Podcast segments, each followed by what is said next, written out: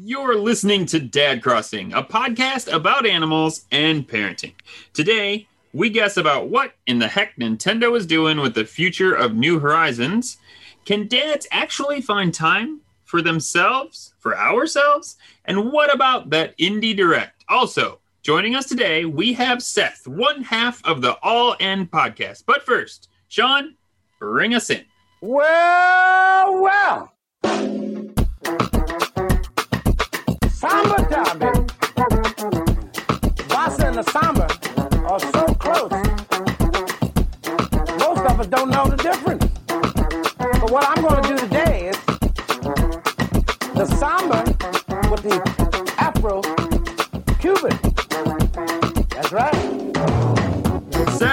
me, how are you doing, man? Well, first off, that was a bad intro. I'm sorry. Seth, as I said, is part of the All In podcast. We can't thank you enough for guesting and coming on. We appreciate it. We appreciate whenever we have a guest. You guys have an awesome show over there. Tell us a little bit about what you're doing. Man, for, first of all, thank you so much for having me on. It's a total treat and an honor.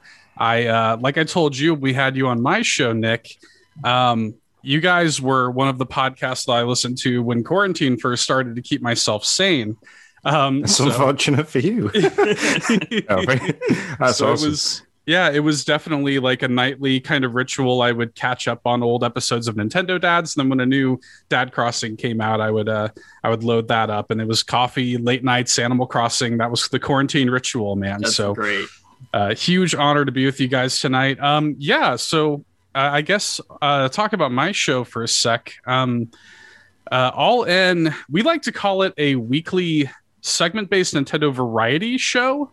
That's the best word that we've come up uh, for it. The best elevator pitch for it is the variety show sure. thing. And um, what that means is that it's basically each episode is made up of multiple segments that cover like different facets of being a Nintendo fan. So um, my co-host Eric and I we talk about the games we've been playing and we cover the weekly news like any good podcast does, of course.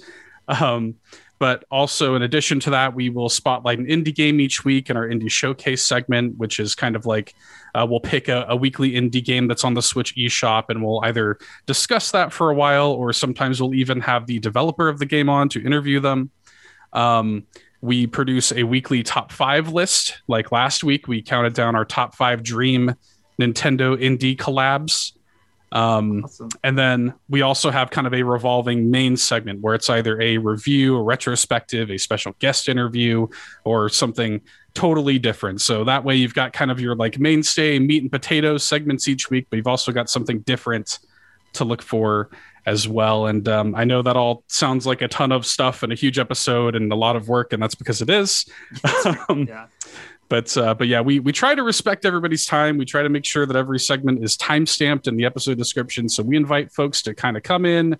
You can either jump around, listen to the entire episode as a whole, or listen to like if you know a Dad Crossing fan wants to pop in and they want to hear Nick's segment.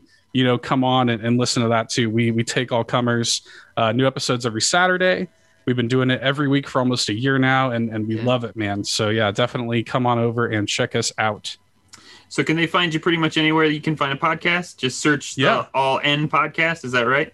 All N and Nintendo podcast, basically wherever podcasts are distributed. um, yeah. We are at All In Podcast on Facebook and Twitter. Those are our two main social media platforms. Great honor to be on for for the for the year episode or the year anniversary yeah. for Animal New Horizons. So I thought that was Absolutely. really cool. Um, so you are you are a, a fur dad. Is that correct? Is that is that a, is that yes. a fair way to? Is, this is true. Yeah, I do. I have a dog. I, I do have a dog. I'm not a, uh, a a father to an actual human baby, but I am father to a. Uh, to, we call her a baby. She's actually like going to be eight years old soon. But um, but yeah, she's she's our baby. That's awesome. Yeah, no, that's man, those that's that's really cool. So yeah, so it's great to have you on. Um, thanks, man.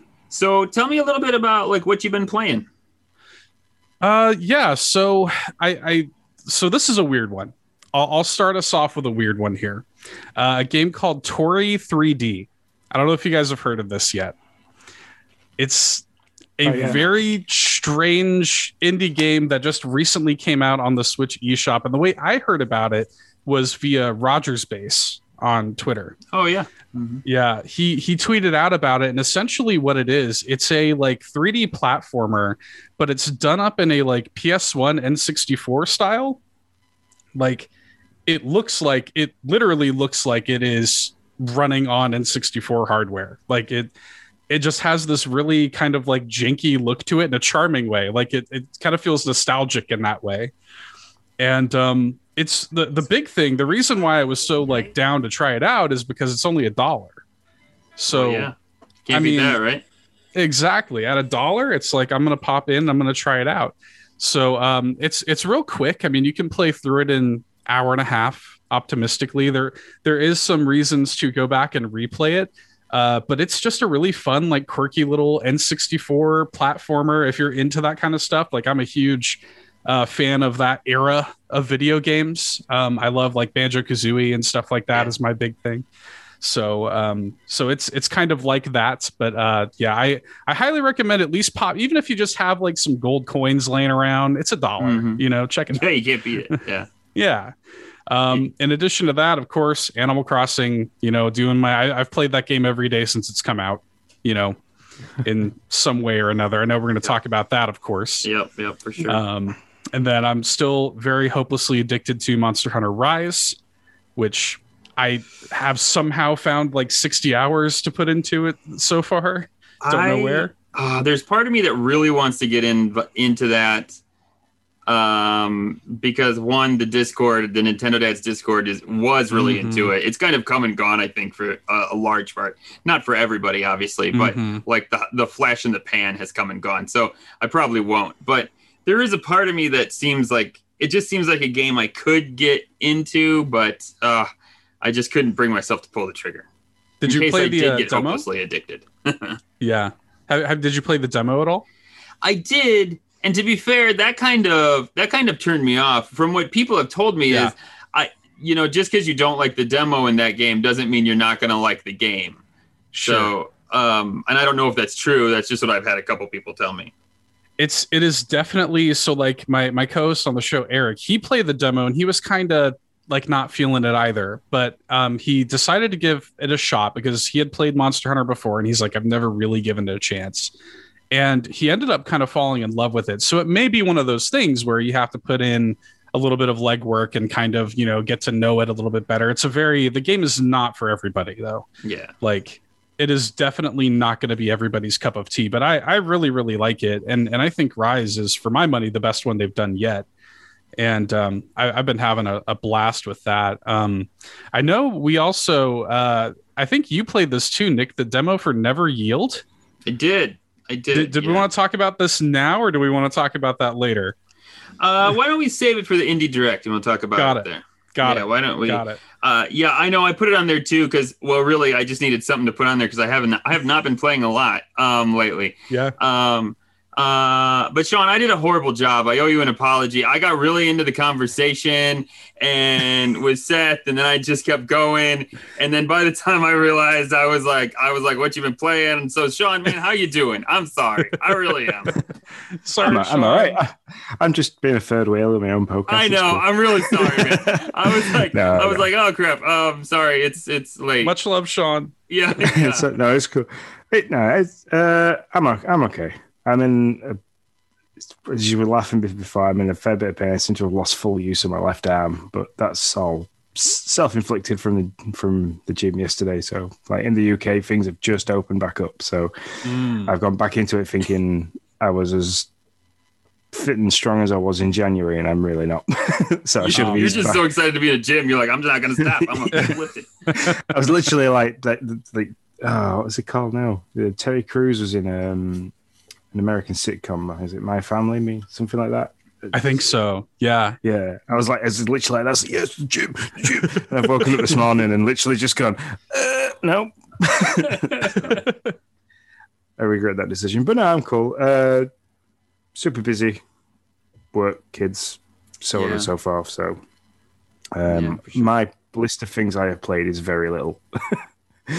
So, I'm actually, uh, yeah, I'm actually with you. So yeah, tell us a little about what you've been playing, man. So after me and you tried to get on and try and stream a little bit of multiplayer on the Xbox, um, with moving out, which we hit one big technical hitch that we could, just couldn't record and couldn't get any game chat audio at Oh. all. Um, and then picked a game that didn't. I was gonna Oh, say the real big Online. technical glitch was we can't play moving out was- online. Oh. That's a technical glitch we just can't overcome unless we code for them or something. So yeah, um, FYI, moving out is a couch co-op only for the, for the Xbox. So there's no online multiplayer version. So, um, so I gave that a try, um, and I'm quite glad we didn't get to re- re- record that because it's not a game for me at all. I uh, Oh yeah? Yeah, I played 20 minutes of it, and then I think it's if it's only because I was playing it on my own, it seemed like a really slow game to Mm. play. Oh So- yeah. You so you were playing by yourself. Yes. So like this, like moving with larger objects, like I, How do you do it? You can do it, but you kind of just have to drag them everywhere. Oh no no no no! You need to play it again with with like Jaya or something like that. Gra- grab somebody who is okay to play it and play it again. Um, because that game actually is. So I bought it on the Switch, um, and Noah lo- Noah loves it, and even worse than this, Ariel loves it. So Seth just Noah Noah's six and Ariel's four, and when Noah plays it, we can like get stuff done, but uh, Ariel's found this love for it, even though she's horrible at it. And I just like, I can only take it in small doses because I'm like, just pick up the couch on the, and she'll like pick it up on with me on my side. And I'm like, no, Ariel, you got to be on the others. Oh, okay. And she's just so lovable and cute. And I hate being mad at her because she's trying her best. But man, it's really hard not to just be like, just chuck the controller out the window. But um, so yeah, that game could be frustrating at times, but it is a lot more fun with multiple people. I, I can't I- imagine playing it by myself. That the, sounds the bit horrible. that I, the bit that I did like in like in the first level that I played, um, the moving van was literally outside the bedroom window. So rather than lifting all the items, all the, the, the smaller items, so like um, she had a video games console that you had to like just turn around and throw it straight through the window. yeah, yeah, it's great. Seth, have you ever played Moving Out? No, that's the one I was I was trying to place that. That's the one that's essentially like overcooked but for moving, right? Yeah, yeah. yeah, Yep. yeah, It's Yeah. got kind of freewheeling physic gra- physics yeah. Rag- and ragdoll uh, physics. Yeah, Right. And like you can chuck stuff like like Sean was saying through windows, and you got to like pack up chickens, and and you gotta you're packing up like there's no bridge. You got to jump on turtles. It's crazy stuff. You can toss Right. stuff. It's nuts. But it is a fun local co-op game if if you if you got somebody that's into playing. We we love overcooked, so I Yeah. might have to check it Yeah, out. It's- yeah, I can imagine with somebody it'll be a lot of fun, but Yeah. playing it on my own, I was a little bit like, this is really hard work. So I couldn't finish any level quick enough to get like a gold rating. So no. Hmm. and to be honest that's actually an issue when you only have three people like you have to really plan out what you're going to do otherwise like there's somebody that's just that third wheel that's just like well, like if you get all the small boxes first and then all that's left is a bunch of two person stuff then one guy is left just sitting there dragging this table while the other two do stuff and it's really just boring and annoying and so so yeah i can only imagine if that's the only option you had that would be no fun Yeah. so uh, the other game I've been playing is Pac-Man 99. So Oh. the, the latest installment from the Nintendo Online service. And I love it. I absolutely love it. I do too, man. I, I I I enjoy playing Pac-Man. Anyway, I enjoy the like how difficult the challenge can get quite quickly, and adding Mhm. playing it with 99 other people, it's just hilarious. There's nothing better than getting a like a. What I like to do is get the the ghost The train. Yeah, Yeah, the, out the train, but you can. I think you can max it out at 30. right. There's nothing better than getting all 30 in a row and Yes. just watching them go everywhere. I was like, yeah. Just that dopamine hit. Just brr, brr, brr, brr, brr, brr, brr. yeah, yeah. so what have you guys what's the best place you guys got Um, Oh, I've gotten first a few times. have you Um, uh, 31st is just Okay. Yeah. Yeah. I, I absolutely suck at that game. Like I, I played it for a good 20 minutes and I think I made it to 60 once and I was like, nope, nope. I'm a hard nope on this. It's not for me. like, and I'm, I'm, I'm glad for all y'all to love it. But uh, yeah. I, pl- I played it docked, and um, Lindsay Mm. was watching, and she was like, "It's just FYI, Lindsay's my wife. Yeah, you Mm. probably gathered that from listening." Um, and she was like, "I couldn't do this." She, she says, "Pac-Man gives her anxiety enough." Yeah, how yeah. great so. But yeah, I absolutely love that, and I hope they do other games like that. I like the Me too. there's so many more retro arcade games that they can go back to to play that sort of style. That it's So- I think they hit an Here- unlimited gold mine. It it is, but here's what I'll say about that. I really liked Mario 35. Like, I mean, I thought it was a fun game, but I still never went back to it after like I don't know three weeks. Like, Sure. like yeah. I wonder what their return what their return is on that of how people are playing it, and maybe they're smart enough to realize that. Because if they brought Mario 35 back in a year, would I play it? Sure would. You know, maybe they got rid of it for a reason. I mean, and that makes sense to me. And so if they cyc- if they get a handful of those and cycle through them, would I be excited to see like a game that that has been maybe? But I can tell you like on the on the cusp of that question of like I wonder what they could do. I I because I'm really excited. I'm like yeah, me too. But then when I look back, I'm like, but would I really even if even if I liked it, even if it was another like Mario 35 and I was like this is awesome, would I play it? Like- I don't know. Could could you imagine Icebreakers '99? There's um, oh, what was the name of that Mario? There was a another Mario where you, the creatures came out of the pipes and you used the power blocks and stuff like that. Oh yeah. Mhm. Um, I don't know what it was called, but Mario yeah. Brothers. Well, it's just yeah, Mario yeah, Brothers, the wasn't it? art Just regular the Mario arcade one, Brothers. right? Yeah, yeah. So there's there's that. There's so many they could use. So yeah, I agree. I agree.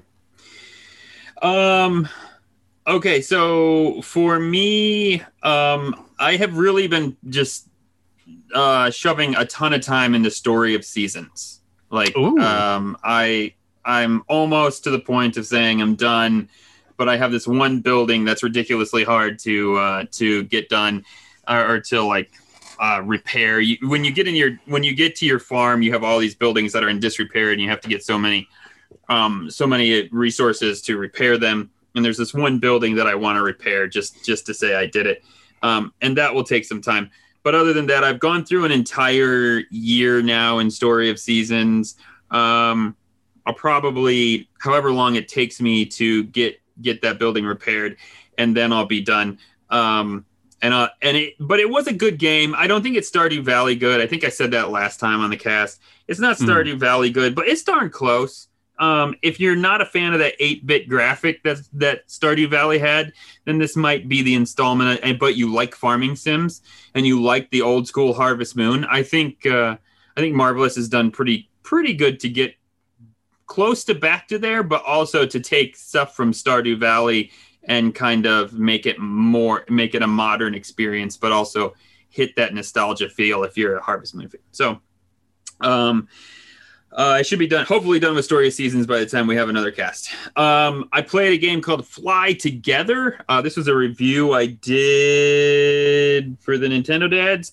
And you know what? Now that I say that, I'll have more about that later. I just I just realized I I actually might not be able to Hmm, talk about that. embargo, perhaps. Um, yeah. So, anyways, so that's really all I've been doing, uh, other than a lot of Animal Crossing. Um, anybody else got any other games they want to chat about before we move on to what Isabelle's been doing in her morning announcements? I'm going to try and avoid using the W word in this podcast. To what I usually end up playing. So, Got it. so, have you have you just not been playing it, or um, no, I have been. you can playing use it once? Okay, okay, you got to Okay. use it once. We're here now. You said Um, it. People are gonna be like, "What's the W word?" That, that one Warzone dropped. Yeah, Yeah. drop drop Um, one, drop one it's Warzone bomb. It's a well, okay. If I'm going to do it, I'm going to do it big. There's um, there's an update coming to the battle royale map this week. Well, by the time people listen to this, it'll have happened on the 21st of April. Um, I think it's 12 p.m. Central or PST Pacific time. So it's going to be like seven o'clock in the evening for me. I'm going to be able to miss it because I get to go to work. Yay! But um, they're basically they're nuking the whole map. Like they're doing a full blown Fortnite style blackout wow. restart everything. Hmm. So what the map will look like after that. And nobody knows. There's a lot of speculation that um, it's going to go back to the Cold War era, so like 1980s. That's Um, cool. Yeah. So what's been happening on the map for the last uh, six weeks? There's been small outbreaks of zombies in all different areas. Um, there's lots of bunkers in Verdansk as you land in. There's lots of different areas to go and raid for bunkers, try and get the better loadouts, cash. Um, they all opened up, and then the, there was a uh, a monitor appeared, and it gave like a, a percentage rating. So it started at zero, and then it's gone to five, 20, 25, so on and so forth. It's now at 100%, and it's reached the dam. Um, as you're playing, when you drop into a royale and stuff like that, there's a warning that comes up every now and then. There's like protocol level three, protocol level four, and like there's rockets flying through the sky and everything like that. So, um, and the feature that they've added this week is there's now gas clouds appearing, and if you die inside those gas clouds, you come back as a zombie. That's wow. kind of fun. That's cool. Yeah. Yeah. Um, so there's been quite a lot going on. Um, I found a team to play with, so like rather than playing solos now, I'm playing quads quite a lot, and so getting a lot more wins, doing a lot more wins in stream, which is nice. Yeah. um, so yeah, that's I, if I have been playing something, it's been that. It's been I was playing it last night until half past twelve this morning for me. So I've had very little sleep too. but um, yeah, as it's the, the game, I've got a whole new love for the game now. I'm playing with a regular team, so which is quite good. And one of the guys on the team is somebody that I went to high school with that I've not really spoken. oh, to nice. For, like, I don't know. I don't. think- I can't think how long I've been out of high school. Sixteen years. So That's awesome. Yeah, Which is yeah. nice, It's those games are always better, even if you stink. Like, like, my, like I have two guys that I play Apex with every once in a while. We're horrible, but like just because I know them and we just can laugh about how horrible we are, like, Yeah. uh, it just makes it more fun. Horrible together. I mean, it, it basically just becomes like a chat platform at that point. You know. Yeah, yeah, exactly. um, uh, and also, Sean, we just need to get you know how like the Nintendo dads have the events section, which anybody who actually listens to the Nintendo dads knows that it's really just Jesse's Pokemon Go section.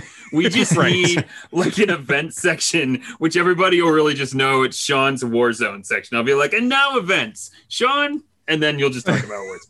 I mean, but we love you. yeah, the the next podcast I'll probably talk about the new map then and what's happened and yeah. That sounds good. Well, that's a little bit about what we've been playing. Let's go see what is on Isabelle's morning announcements today.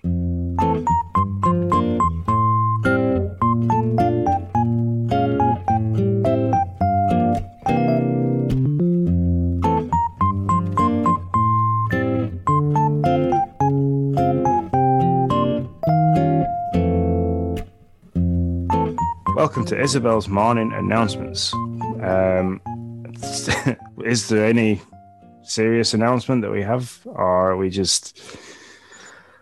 Um, well, no, no. I mean, there's no, there's Nintendo's been There's no pretty news. mum lately. Uh, Yeah. yeah, no, there's no The- real announcements. I- just I, a lot uh, of I lost the- conjuring. yeah, I lost the sock in the wash the other day. I don't know. Am I Yeah. going to do this like I Isabelle? found a Yeah. sock. yeah, the sock's a serious thing. You know what we should call it when we have absolutely nothing? We should call it Katrina's Corner, is what we should call it after the long go. lost but not found in New Horizons, except for on Nook Points now. Right. Nook Points, Katrina has shown up. Um, we can call it Katrina's Corner because we're really just going to fortune tell about what we think is happening. Which Seth is really good at, you know. I gotta, I gotta call him out. I made fun of him about a, about a like an indie direct thing, which we'll get to later, and then he just stomped all over me because it happened the next day. So Seth was right, but Justin, you were not right. So I was, I was to going to this- say, far be it for us to inflate Justin's ego, but he was right. also right. no, no, no, Justin, you were wrong. Seth was right. Okay, I'm not gonna I'll it take it. Uh, so it, it appears that we've hit a bit of a dry spell with Animal Crossing updates, news, information.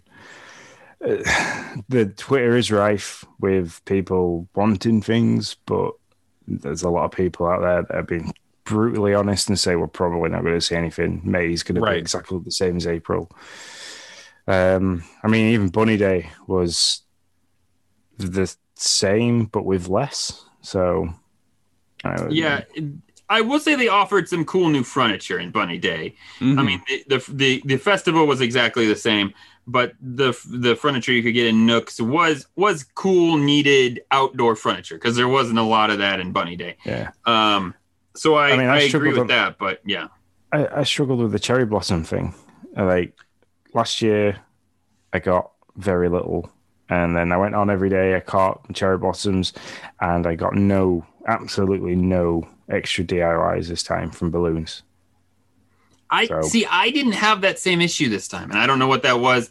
I had three recipes I needed, and I got them, and I didn't put in. It wasn't like Christmas time where I put in like hours popping balloons. So I I don't know. I I thought they came pretty easy. Now I am putting in you know thirty minutes to an hour every day. So Mhm. I mean, but I didn't have to like hunt balloons. I guess is what I'm saying. I was just running around and I would find a balloon and I'd get I got I'd get one of the recipes that I needed. So I didn't but what your story is anecdotally more what I see online.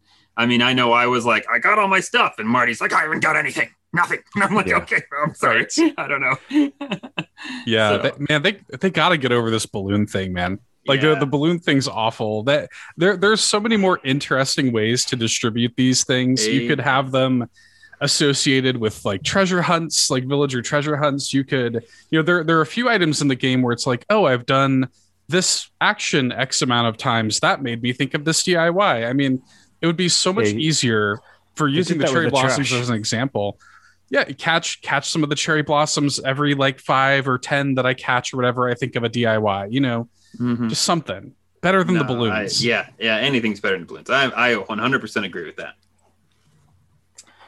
So, if we think May is going to be the same, or I mean, I guess so. Do do we all think May is going to be the same? I guess that's that's the question. Let me go there Um. I've had, I've, I've- there's no whispers of anything. So like Yeah, Nintendo usually have this little like nice hint of, oh, this is what this like the seasonal change for May might look like. Mhm. and in that there's usually like a teaser of is, is that in there now? Is that not in there now? And there's been nothing from them yet that i've seen anyway. And uh, it's one of the channels i'm subscribed to on youtube is the uh, nintendo animal crossing one. And it's just nothing. It's dry. It's uh, yeah. Mm. um, which is sad because this game did so well and such a massive audience due to the, the lockdown and everything like that. You'd think that Nintendo would want to keep the fire burning on this as much as possible. But Yeah. Yeah, it's dry right now. I, I don't to answer the question. Yeah, I I don't think that we're gonna have anything new in May, unfortunately. Um I think what they may be doing, and I'm not this is probably wishful thinking, but what I really hope that they are doing, especially now that we know that Nintendo is going to have a presence at E3 this year, whatever form that's going to take. I'm really hoping that they're going to return with like some Treehouse live events and they're going to be like, hey, tune in at so and so date for the Animal Crossing Year 2 Treehouse live event, where they're going to kind of detail something of a roadmap for what they're going to be doing because they've got to have, you know, of course, we've got a ton of new players, but there are people like us who have been there from the beginning of this game who are now a little bit starved for new content. And uh, they, they've got to appeal to both audiences, I think. I think that's their huge challenge.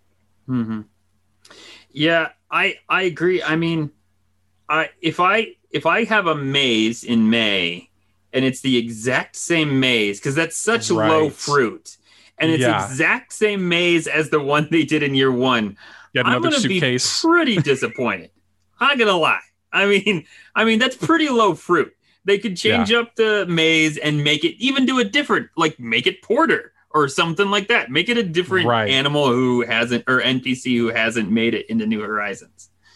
Um, but I don't think they're gonna do that. I'm not. I'm not calling that. But I'm just saying it just seems like to do something easy like that or to allow now there to be like two mazes for the first year people to get their thing and then and then there's two mazes to do instead of one and i don't know but i am I am shocked that they have. I mean, you know, I I know like Mario Party also is one of the DLC things that shocked me. It shocked a lot of Nintendo people. Like, why are you not putting out boards? I, I hate it when my son wants to play Mario Party, not because I don't like Mario Party, but because I've played the same boards over and over. Um, Right. But I just looked at that and I thought, okay, the install base isn't that huge. Maybe they're thinking, sure, we'd make some money, but it's not really worth our time to do it. But come on, I mean, this game is huge. Like, why? Like, it's just, I don't know. I don't understand why there's why they're not doing DLC yet for this. And I don't know if they're going to wait for two years or what the or what the plan is. But it's crazy to me. But Yeah. no, now look. By the time this is dropped, uh, tomorrow morning you wake up, Nick, it'll be like- there'll be Exactly. a massive announcement. It'll be like, yeah. And now we're going to go back and do it all again. it would only be fair because because uh, when I guessed it on Seth's episode, I said I said I don't know why they're not giving me more design design things and why I, I got a blah blah and I went on and on about all the stuff they should do and then we got the silent Twitter drop of like more design slots and everything. right. so Like it would only it'd only be fair if it happened again as well. So it is yeah it, it's and it's impossible to know right how the pandemic has affected their development yeah.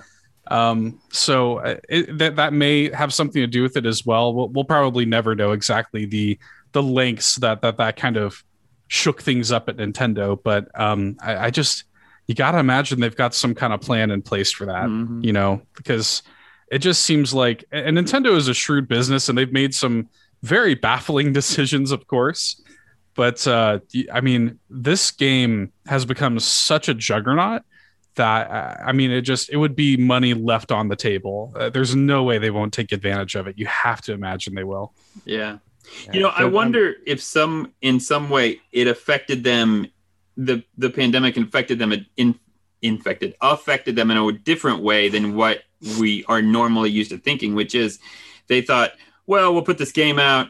It'll have to ride for a couple of years before it has a good install base, and then we'll throw out DLC. You know, Yes, but in this case, because of the pandemic, the install base bl- just you know ballooned it in the first year, and now they're like, well, you know, we weren't really great point. expecting you know to do that. Yeah. So I f- Yeah. uh, I, I think if the, the hype behind it all before the release and before the like the pandemic was a thing, that I mean, they were announced this twelve months before they release, and there was a lot of hype started then. I don't think this has caught Nintendo sleeping. I can't for a second imagine that. 'cause- So, yeah, you're probably right. And I always have said that you know the pandemic helped Animal Crossing, but I don't think it helped it near as much as some people give as some people give that little asterisk credit credit for. So I I agree with you there. So. Um. All right. But, Go I ahead. mean, if they were to if they were to do something, what would what would we want to see? That's the my question is what what. I mean, the the the Mario stuff was great.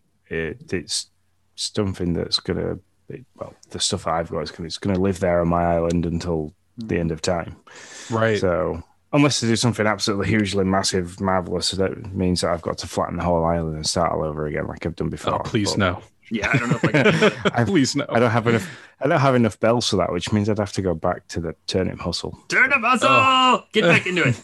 Marty said he's into it this week. Come on, you get into it too. Um, uh, to be fair, just real quick on the Mario items, I'm surprised they're still there. I really didn't expect for them to still be there. I thought they'd pull that promotional tab by now. But Yeah, yeah, they're still hanging out in there. Yeah, Yeah. it's weird. I mean, uh, yeah, I really thought when I really thought when they killed off Mario, um, you know, at the beginning of this month that they would kill off that promotional tab too. But nope, still there. So I don't know.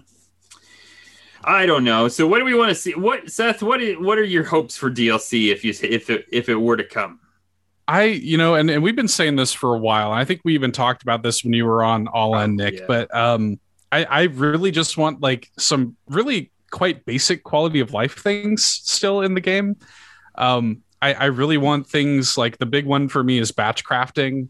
I cannot believe that that is not in the game. Like that's insane to me. And I, I the justification for it is probably like, oh, well, that would make some of the Nook Mile achievements quite a bit easier to unlock or whatever. But, you know, still, it, it just like th- that, it's quality of life stuff like that. The fact that I have to buy my things in Able Sisters one bit at a time, you know, like these little tiny things that I, that I really think that should be kind of like updated, patched in the game. We've seen them make baby steps towards this.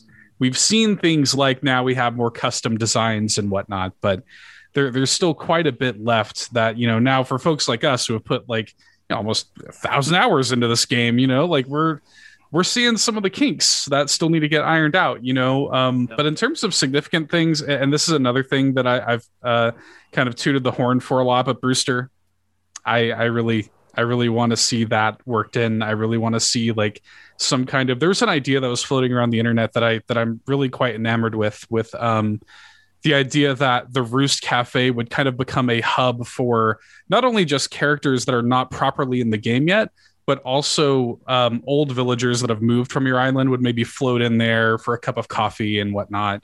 I think that would be really nice. And just like, I, I think there needs to be kind of more of a daily time sink. Like in New Leaf, you could kind of work there and mm-hmm. pop in there and, and serve coffee and become a barista and like if they tied some really cool like cafe themed items to that give people more of a reason to come in and and not only do my daily chores but also work a shift at the roost Yep. like that'd be really cool Yeah, and it doesn't really need to be in a completely new building. There's the whole. No. I mean, I haven't set foot in the museum on my island in a long time. If they stuck a That's co- if they stuck a coffee shop in there to Yeah. do that, it's 100% Mhm. So, but Yeah, I think NPCs are a big one for me. Um, go ahead, Sean. What were you going to say? I'm, I'm I'm just going down that exact same route. There is such a catalog of characters for them to fall back on that we haven't Right. seen, like, even like Catman and stuff like that. There's so much they can do, and if they're also into mixing things up, I know we said it before, like the whole Toad boat appearing to buy s- special items. Mm. There's just just there's like there's areas of the island that they don't really use, like the pier that goes off to for me goes off to the east. Some some people have it to the. There's just there's things there that it's like you could use that for something else other than just fishing or jumping off.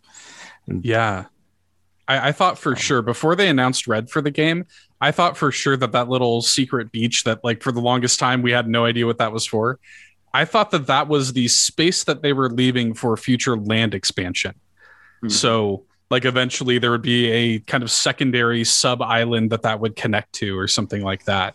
So, if they if they are going to include like new buildings and and like a substantial amount of new NPCs, I do sort of feel like they're going to have to have some kind of secondary landmass versus, like you mentioned earlier, Sean, like having us just knock everything down and completely reformat these islands that we put so much work into. Because Mhm. New Leaf, you went over the crossing, didn't you, from where the Right. train? So you went over the Right. level crossing and you went into the little town area. So it wouldn't take much work to do that. Oh, look, there's this bridge that's appeared for you to cross to the next island. or even just another Dodo Airlines location. You know, it could be as simple as that. Or they could use Kapp'n to get you there on the dock. Mhm. So Bring him back. Um, yeah, bring Kapp'n back and have him do it on the dock. That's what I would really expect for DLC is like a secondary island, um, because it's got to. In my, I say this, but I guess not really. I mean, to some level, the San, you know, we don't view it that way, or at least I don't um, properly. But it is the Sanrio cards were DLC. I mean, really, and they were DLC for for both villagers and items. So there's no reason they couldn't do more DLC that weren't cards that were just you know add-ons. Um, so I guess really there's they've they've already done it to some extent. They could do that again, but in my head, like digital DLC is another island to explore, or um, even like an island of mini games like Tortimer had in New Leaf or uh, Right. something something like that. Like I mean, that's what I that's what I'd like. That's what I'd like to see. Um, uh, if it's an island for just me to decorate, quite frankly, I'm not going to be super excited because Well, we have that. It's Harv's Island. yeah, yeah, yeah, somewhat, yeah, yeah. That's it. So So I'm not going to be super excited about that. I would be over the moon about a mini game island or something like that that I could do. Like that that I would be so excited for. Because- Pitfall Island. But to do that, like the problem with that is to do that, we couldn't get eight people on one island for the dinner table. Like, like I don't know the, the internet infrastructure, and I'm not the person to talk about this really, other than that my my my time with it has always been somewhat jaded. I mean, I go there, you know, we we got three people on the island, the fourth person be coming in. There, somebody's internet would crash. I don't even know what happened, and then we all go back, and it's like, okay, well, we try again. Oh, didn't work again, and so it's like, well the idea of that mini game all playing together sounds great, but man, they'd have to fix they'd have to fix the the connectivity problem before we could even get there. So Yeah. Yeah. Yeah. And we we had there was a weird story that floated around a few months ago that Nintendo had swapped their server infrastructure. And I like you, Nick, I'm not the guy to talk about this, but um from what I understand, they they upgraded essentially their server structure um a little bit ago and swapped to a much more kind of modern infrastructure for what's running their multiplayer server. So we may see that. I think Monster Hunter Rise was the first game that took advantage of that, if I'm not mistaken. So it'd be cool to see games that are big like Smash and Animal Crossing kind of migrate to these Sure. more reliable servers, especially for multiplayer uh, reasons. And and you're right because in terms of like things to really do when it comes to having other people on your island, you can throw these little island parties and just kind of hang out, but there's not a whole heck of a lot to actually do, yeah. you know?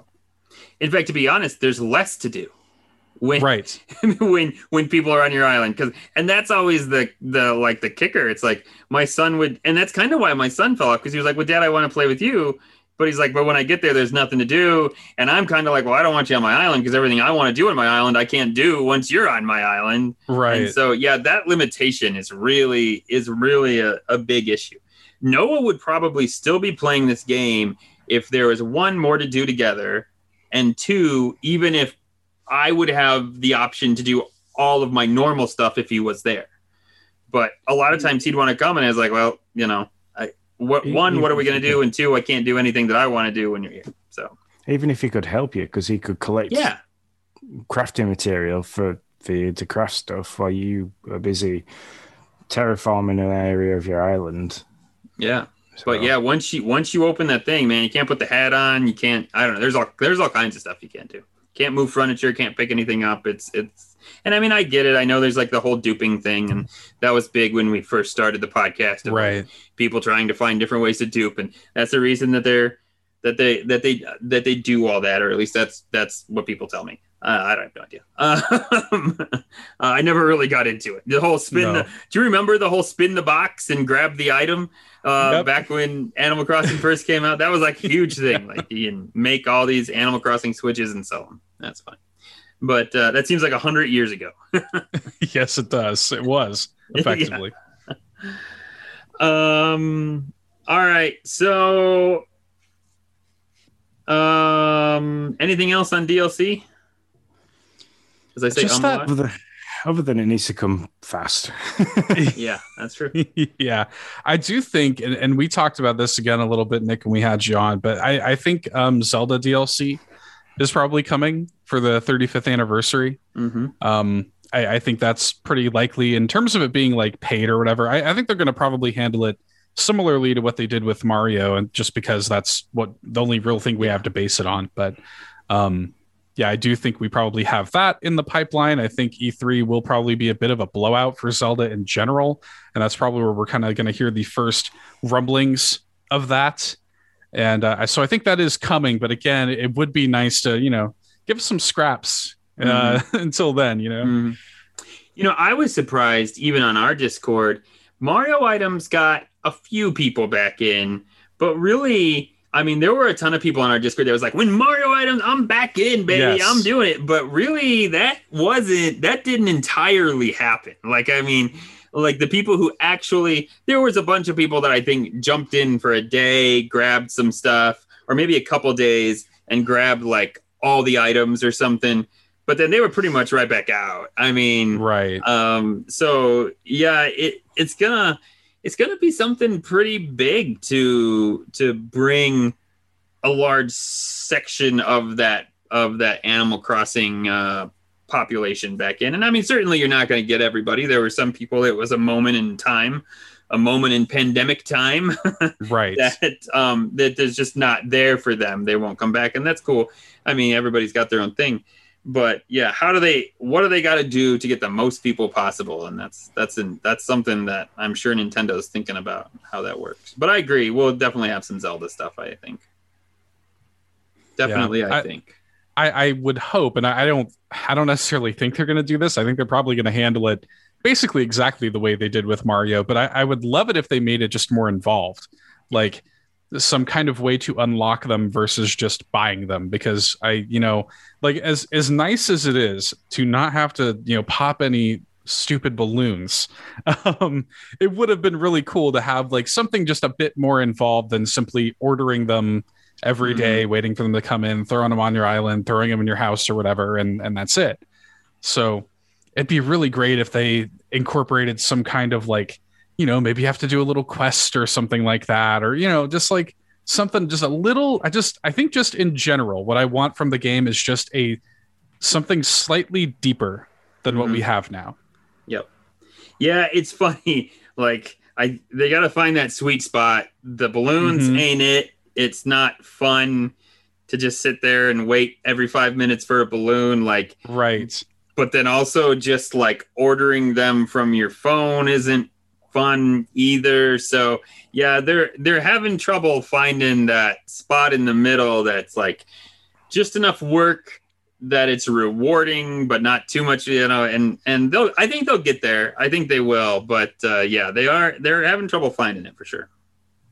Yeah. I mean the stuff the thing with the zelda stuff is that you you've got the whole uh currencies thing with zelda so you could dig rupees up or shake a tree and drop rupees and great point. things like that to to then have to buy them physically from a certain spot. The, um, there's the whole treasure chest thing with Zelda where you've got the probability of, you know, you just collect five more rupees or well, you then pick up an item of clothing. So there's there's that aspect to it they can bring where again that's just randomized generation of what you're going to get, but it makes it more fun because you're opening a Zelda chest, you get the Zelda, the whole item retrieval music from Zelda, which everyone else. Yeah, exactly. Yeah. yeah. So, I, I, love that. I love that idea. So just simply, just simply incorporating the rupees if it was something shaking a tree, I get a rupee, you know, plucking a weed, harkening back to the cutting grass and Zelda thing, maybe that can sometimes yeah. pop a rupee or whatever. And having that as a separate currency that you can only spend on the Zelda gear, the Zelda items, that immediately makes it something you have to work for. I can't yeah. just throw, I've got like 20 million bells in the bank. I can't just throw that at it wait, you know, however many days it takes me to accumulate it, and then I'm done. It would be so nice to have to work for it. I love that idea. Yeah, that would be fun. I still want Beedle. I've said it from the beginning since this conversation's been out. I want Beedle to wash up on my. I mean, on my. I if you married those two ideas, Sean, where you got to work for these rupees and Beedle washes up on my beach and says, "Yeah, I don't know how I got here, but I'm I got all this junk. Do you want to buy some of it?" and like and like all of a sudden like rupees showed up and he's like no i don't take bells. I only take rupees man. That's where we, that's what we do. That's what we buy with what we where i come from. I mean that would be so great. I would i would absolutely love that. I would totally be in. So yep. And like maybe he gives you a little like little sword that you can that you can use for an axe. I've heard that a ton of times. Um so yeah not even just to use, um, just to carry it. just to right. I mean, we've got the, the glow stick that we can wave. We've yeah. got the different variations of drinks that you can cheers with. Just the sword, and he just holds it up. Right. Yeah. Uh, carry cool, yeah. That's it. Mm-hmm. So. Yeah, I'd be down for it. You know, you know what else they could do? They could make it um uh a app on your phone where you had to go daily and then hit the button and then you'd get 10 nook point. Oh no, sorry, that's a that's a different thing. How are you all doing with your Nook points? You going in there and See, getting them every day? Because I'm not. I totally forget. Yeah, I I, do too. apologies to the Discord community that I have turned the alarm off to do the daily reminder. Sean was supposed to give us a daily reminder, of which he totally failed about a week and a half in. Not to throw you under the bus, but I did. yeah, fine. There we go. Trademarks everywhere. Um, yeah, I've, I've, I think I've got fifty now. I've got the first few items, but I ain't bothered about getting the posters, so I've, I've stopped doing it. I went on yesterday just because Frosticles asked about it and completely reminded me to do it. Um, but yeah, yesterday was a double day as well, which was nice. But Oh, good for you. I've had Yeah. one double and one triple. How about you, Seth? How are you doing with that? Yeah, Um, yeah, it's hit or miss. If I if I happen to think about it, I pop on. I, I have gotten kind of lucky with the triples and Nice. whatnot. Um, I've managed to get two of the 100 cost photos, Okay. and because I'm I'm basically working from most to least expensive, Okay. and um and and so I mean I'm doing okay with it or whatever, but it just it feels so disjointed from the core game that like if there was literally anything in the core game to to call that to mind to you, yeah hey there you go Oh, you got a three or the, you got a triple. Sean's doing good today. But uh, if there again, if there's literally anything in the game to sort of like to bring that up at all, Mhm. you know, if Isabelle mentioned that in her morning announcements every so often, not every day, but every now and then, Mhm. hey, you know, did you check in, get your Nook points or whatever? Like, there, it just feels like a completely separate experience to me. Yep. Yeah, it, Yep. you can. The, the Nintendo su- like online support app doesn't have a notification, system, so it could just so be weird.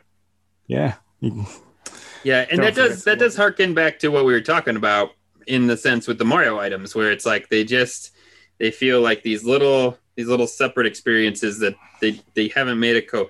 There's this cohesive. The what's great about Animal Crossing, I've said it a million times, is you're when you log in and you come out of your little house, you're in this cohesive world, and whatever they do to take you out of that cohesive world takes away from the charm of Animal Crossing.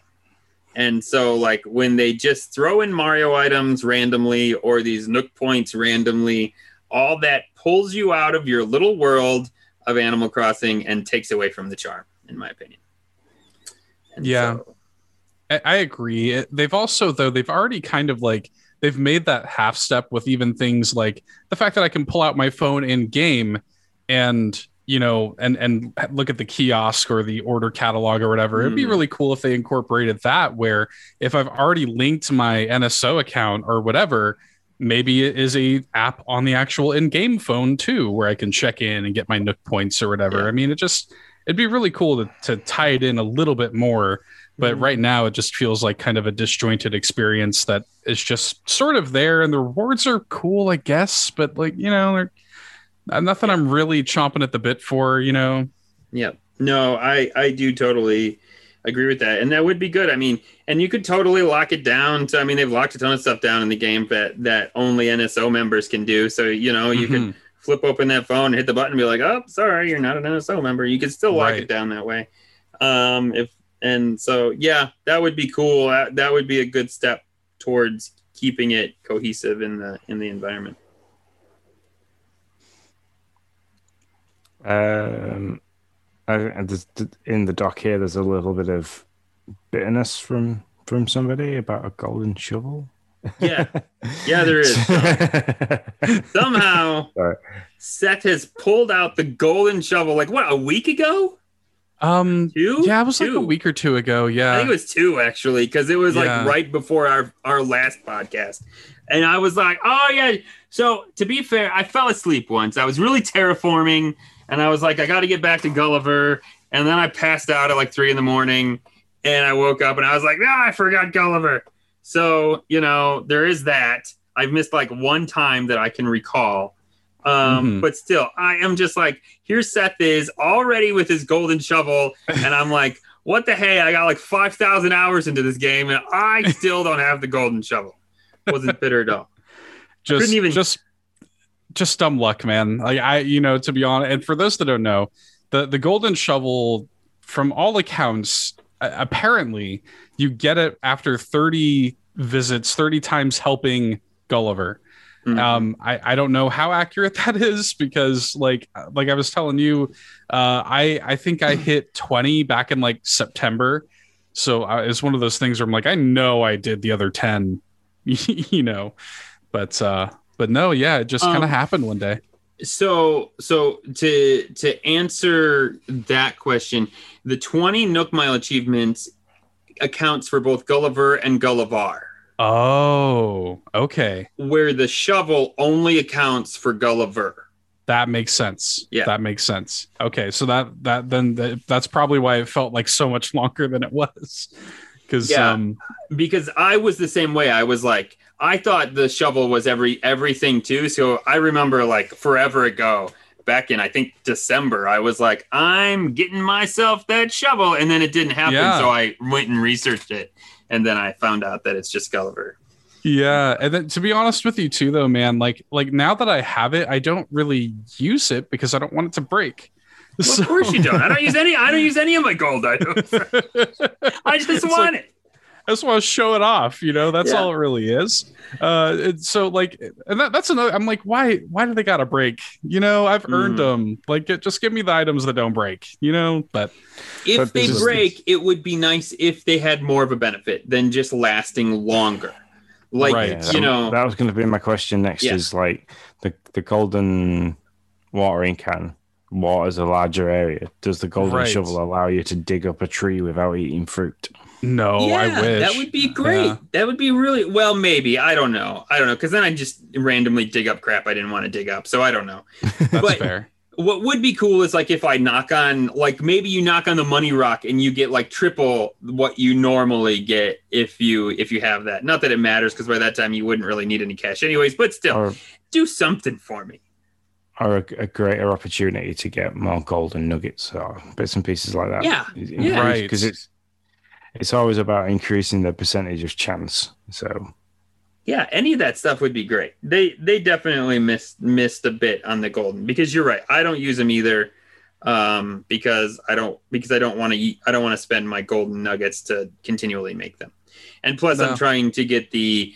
Um, I also am trying to slowly work towards the DIY uh, or the Nook Mile achievement of crafting all of the 3,000 tools. So why use golden shovels when they're just going to last longer? Yeah, exactly. So I also I I did get my DIY furniture Nook achievement. Very excited about that.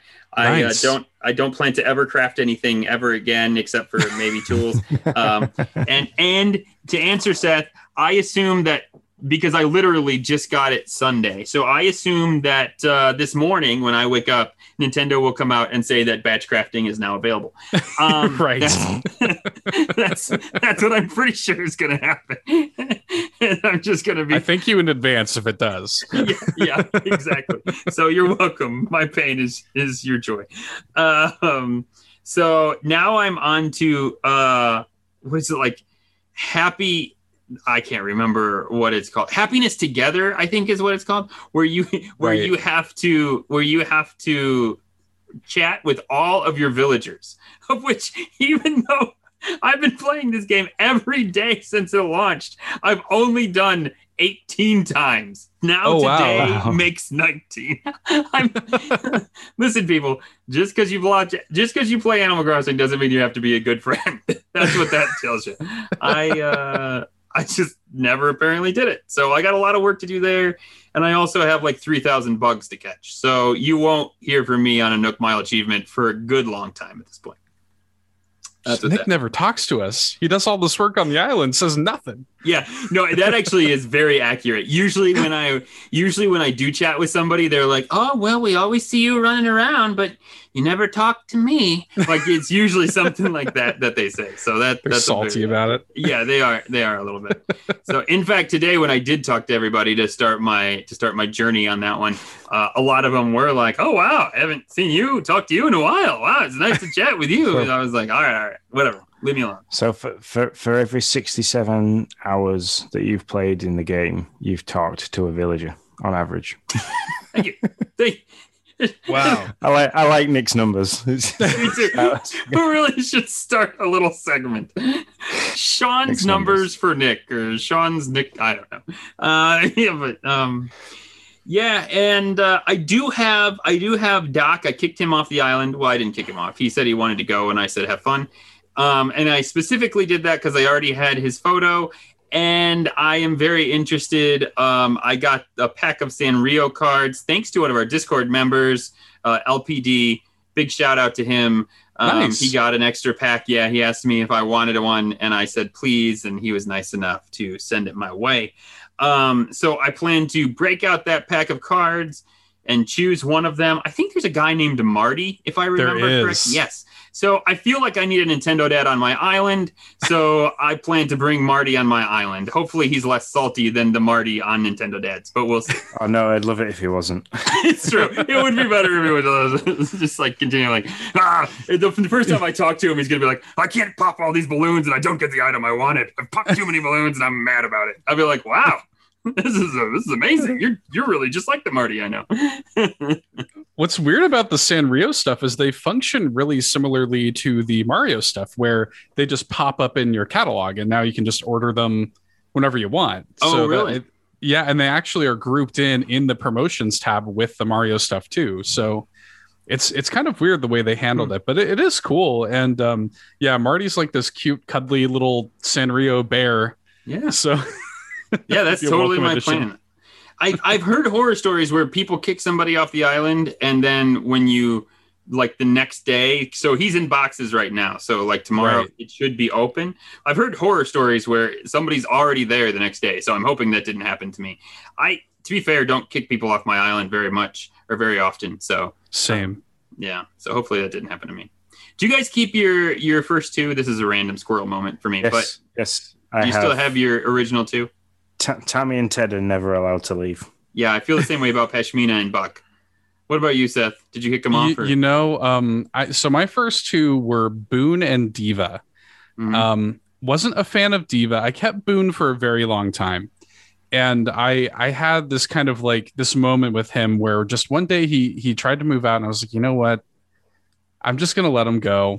You know, if fair. you love something, let it go, as That's they say, or Mhm. whatever. Mhm. Um, and and I I- do that every now and then, but at this point, I'm I'm really happy with my little cast. Like you said, I've been trying to collect the photos. Mhm. I've been doing the the iron wall lamp thing.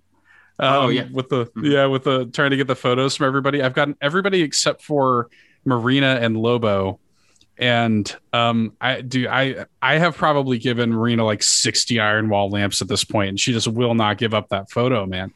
Like it's killing me. yeah, Those are the last two I need. yeah. It it can be like I'm. I want to get them for everybody who's on my island. I'm not. When I did the paintings thing, man, there are Right. people who are obsessed with those photos. Like I could, I could have pretty much gotten any painting I wanted if I would have just given up one photo. Like they were Wow. like those things are hot items on Nookazon for sure. hard to get man Yeah, hard to get are. but yeah like i just yeah unfortunately i do not have my two original ones i kind of wish that i had kept boone in retrospect there's a little bit of regret there a little bit of Mhm. heartbreak but uh diva though no she she could go away i, I wasn't a fan of diva The last time I kicked somebody off, I got rodeo, and I was very unhappy with him. He's this creepy, demon-eyed like bull. hmm and I'm like, huh, well, I could have lived without you. Um, so I really wanted just, I don't know, I kind of want his photo just to have it, but I kind of thinking I'm just going to kick him off because he's a little too creepy looking for me. Yeah, bad. Um, I've had somebody leave. Luna, I believe, has just Mm. left, Mm. um, and I haven't had anybody move back in, as far as I'm aware. I'm just Oh, going wow. to check. it. That's what I'm looking at now. So how long ago was that that she left? Um, about a week. Really? And Yeah, they didn't just fill it with anybody? No, It's still I haven't had anything else. Yeah, I'm literally just running up to the uh, island headquarters. Island living. I feel like we need a drum roll here. right I Can't do it. I'm sorry. I don't know. Yeah, yours was much better than mine. Mine was like a like a sad car. Oh, maybe they have. All of course all the houses are there. Who do you got?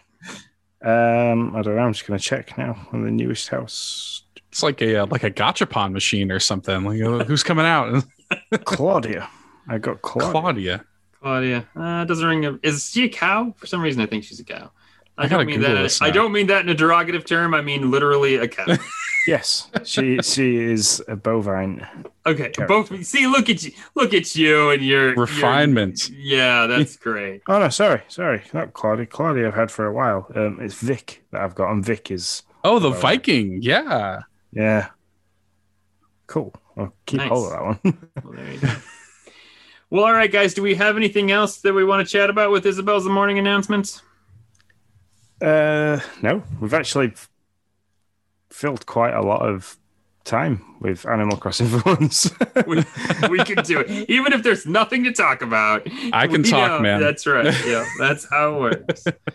All right, let's head on over to the dad corner then.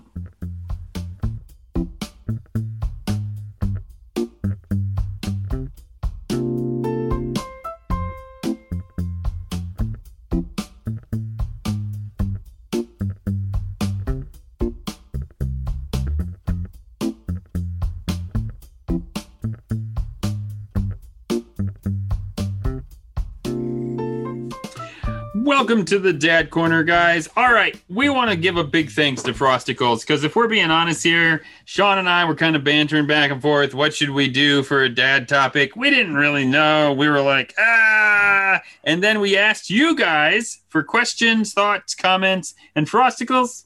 You gave an awesome dad question, which is our topic of the cast. So he asks, Do you guys do anything just for you? Example, I've been asked to return to baseball training after nearly two years away. It's two hours on a Sunday morning, but as the season starts, it'll be an all day Sunday thing. I really want to go back, but Sunday has become our family day in in my time away and with work and life, it'll be difficult to squeeze family things in anywhere else. Am I selfish for wanting to go? What would you guys do? If you already do something like that, how do you balance it around life? I think this is a really good question. it is. John, It's- what do you think, man? Um, well, if, the baseball thing, if it becomes an all-day thing on in the season, there's all the opportunity, especially in the nice weather that they get down there, because he's in a very nice part of the UK. Mm. Uh, that when it's sunny, it's gorgeous. Um,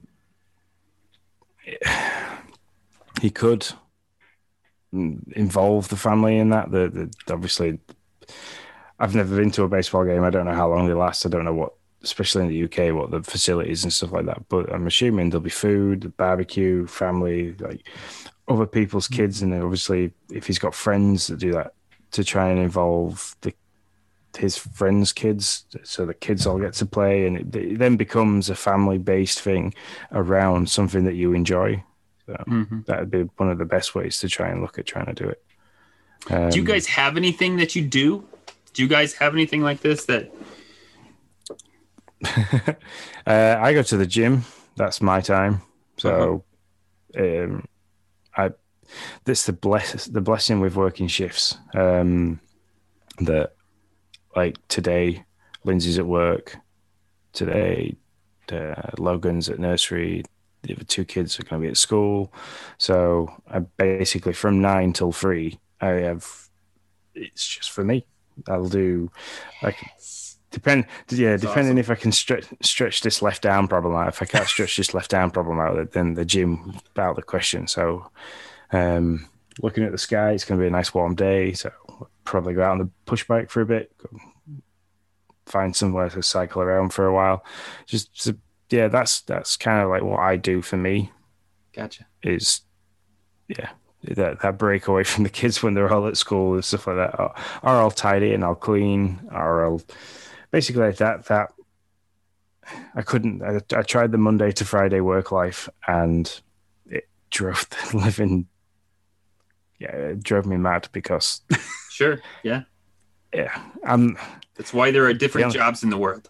yeah Yeah. the only time the only time off from work that I got there was everybody had off. So Mhm. like trying to do something was horrendous because just lots of people. Um, I don't deal well with big crowds of people anyway. So this pandemic's been awesome for me because everything's really quiet. Yeah. but um, like I, just couldn't do it. So and then having a young kid, so like I don't know, Seth, you, you when you do eventually become a dad, that like soft play centers are so busy at the weekend where like I, like I used to be able to take Logan to the soft play like on a Wednesday while I was off work, and there maybe me like two other people there with kids, and so we had like a full reign of everything, and he could run around. You could really see how much he enjoyed it, rather than the the constant battle of him running into other kids or being upset, and then the constant noise. So Yeah. I'm sounding like a really grumpy dad. but no, it's like so. Yeah, You sounded like a real dad, man. That's just that's just That's like, a real dad. Yeah. Yeah. So I suppose yeah, that, that- I like to stay active. So that for me, like, if I was in Frosticle's situation and it was something that you enjoyed doing and it was active and you enjoy being active, it's like I'd really push to do that because there's a lot to be said for mental health for staying hmm. active, doing something for yourself. You don't want to have that opportunity to do something for yourself and not take it, and in six months' time resent that fact that uh, because that, that could be quite a negative thing. Sure. So. Um, what about you, Seth? You do something that's like all you just for yourself? Yeah, I think um Sean, you made a great point when you when you said that in terms of the balance to I think and, and I'm not a dad yet, um, but my wife and I um we do play Dungeons and Dragons um every other weekend. Um so involving her in that means that we can and, and we have a whole big party and everything, and I'm the dungeon master of that party. Um I've been playing D&D for like 13 years. So um that that's kind of a nice thing that we can do as a kind of enjoyment thing. That that's for I, I guess she's involved with it but it is kind of involving the family in a leisure activity. But um in terms of like stuff that i like to do i like to cook a lot. Um Cool. I, I really like cooking. That's kind of my me time. My my wife is one of those. She's she's happy to let me be the cook. She would say that she could burn water. Um so uh, so cooking is kind of my thing. I, I like to kind of lose myself, get into the zone, cook. I've got a nice smoker. I like to, you know, have like Awesome. a weekend barbecue kind of thing. I'm already, I'm not a dad yet, but I'm on my way to the dad activities, Sure, yeah. you know, the grill and whatnot. But, um, but yeah, it's just, and then, you know, it's so hard when you're both, you know, my wife and I both work full time jobs. Doing the podcast every week is sort of because we have such a long show and I edit everything, and it, it kind of I mean, it literally is like a second job sometimes, and um, so it is hard. It, the the balance is really difficult. But but another great thing you said, Sean, was, excuse me, it's so important to take that time for yourself for your mental health. Um, so important to carve out just a little bit of me time. You know, like even if if it's something, if if it is just like I'll do my workouts on Ring Fit Adventure, and even if that's just an hour a day that I have to myself then like that's enough you know Mm-hmm. Yeah, I'm I'm with you guys. I think like the two hours on a Sunday, uh, I I'd say you really you really got to go for it. Um, but when it becomes an all day thing, man, that's gonna Yeah. be that's gonna be tough. And I think the best thing that I could say here is it's hard. It would be well. First off, let me back up and say for me, my thing really is this and video games. Like this is my this is my me thing. Um, Mhm. I play a lot of video games, um, and uh, I love to content create. Um, uh, and so those are the those are the me things that I do.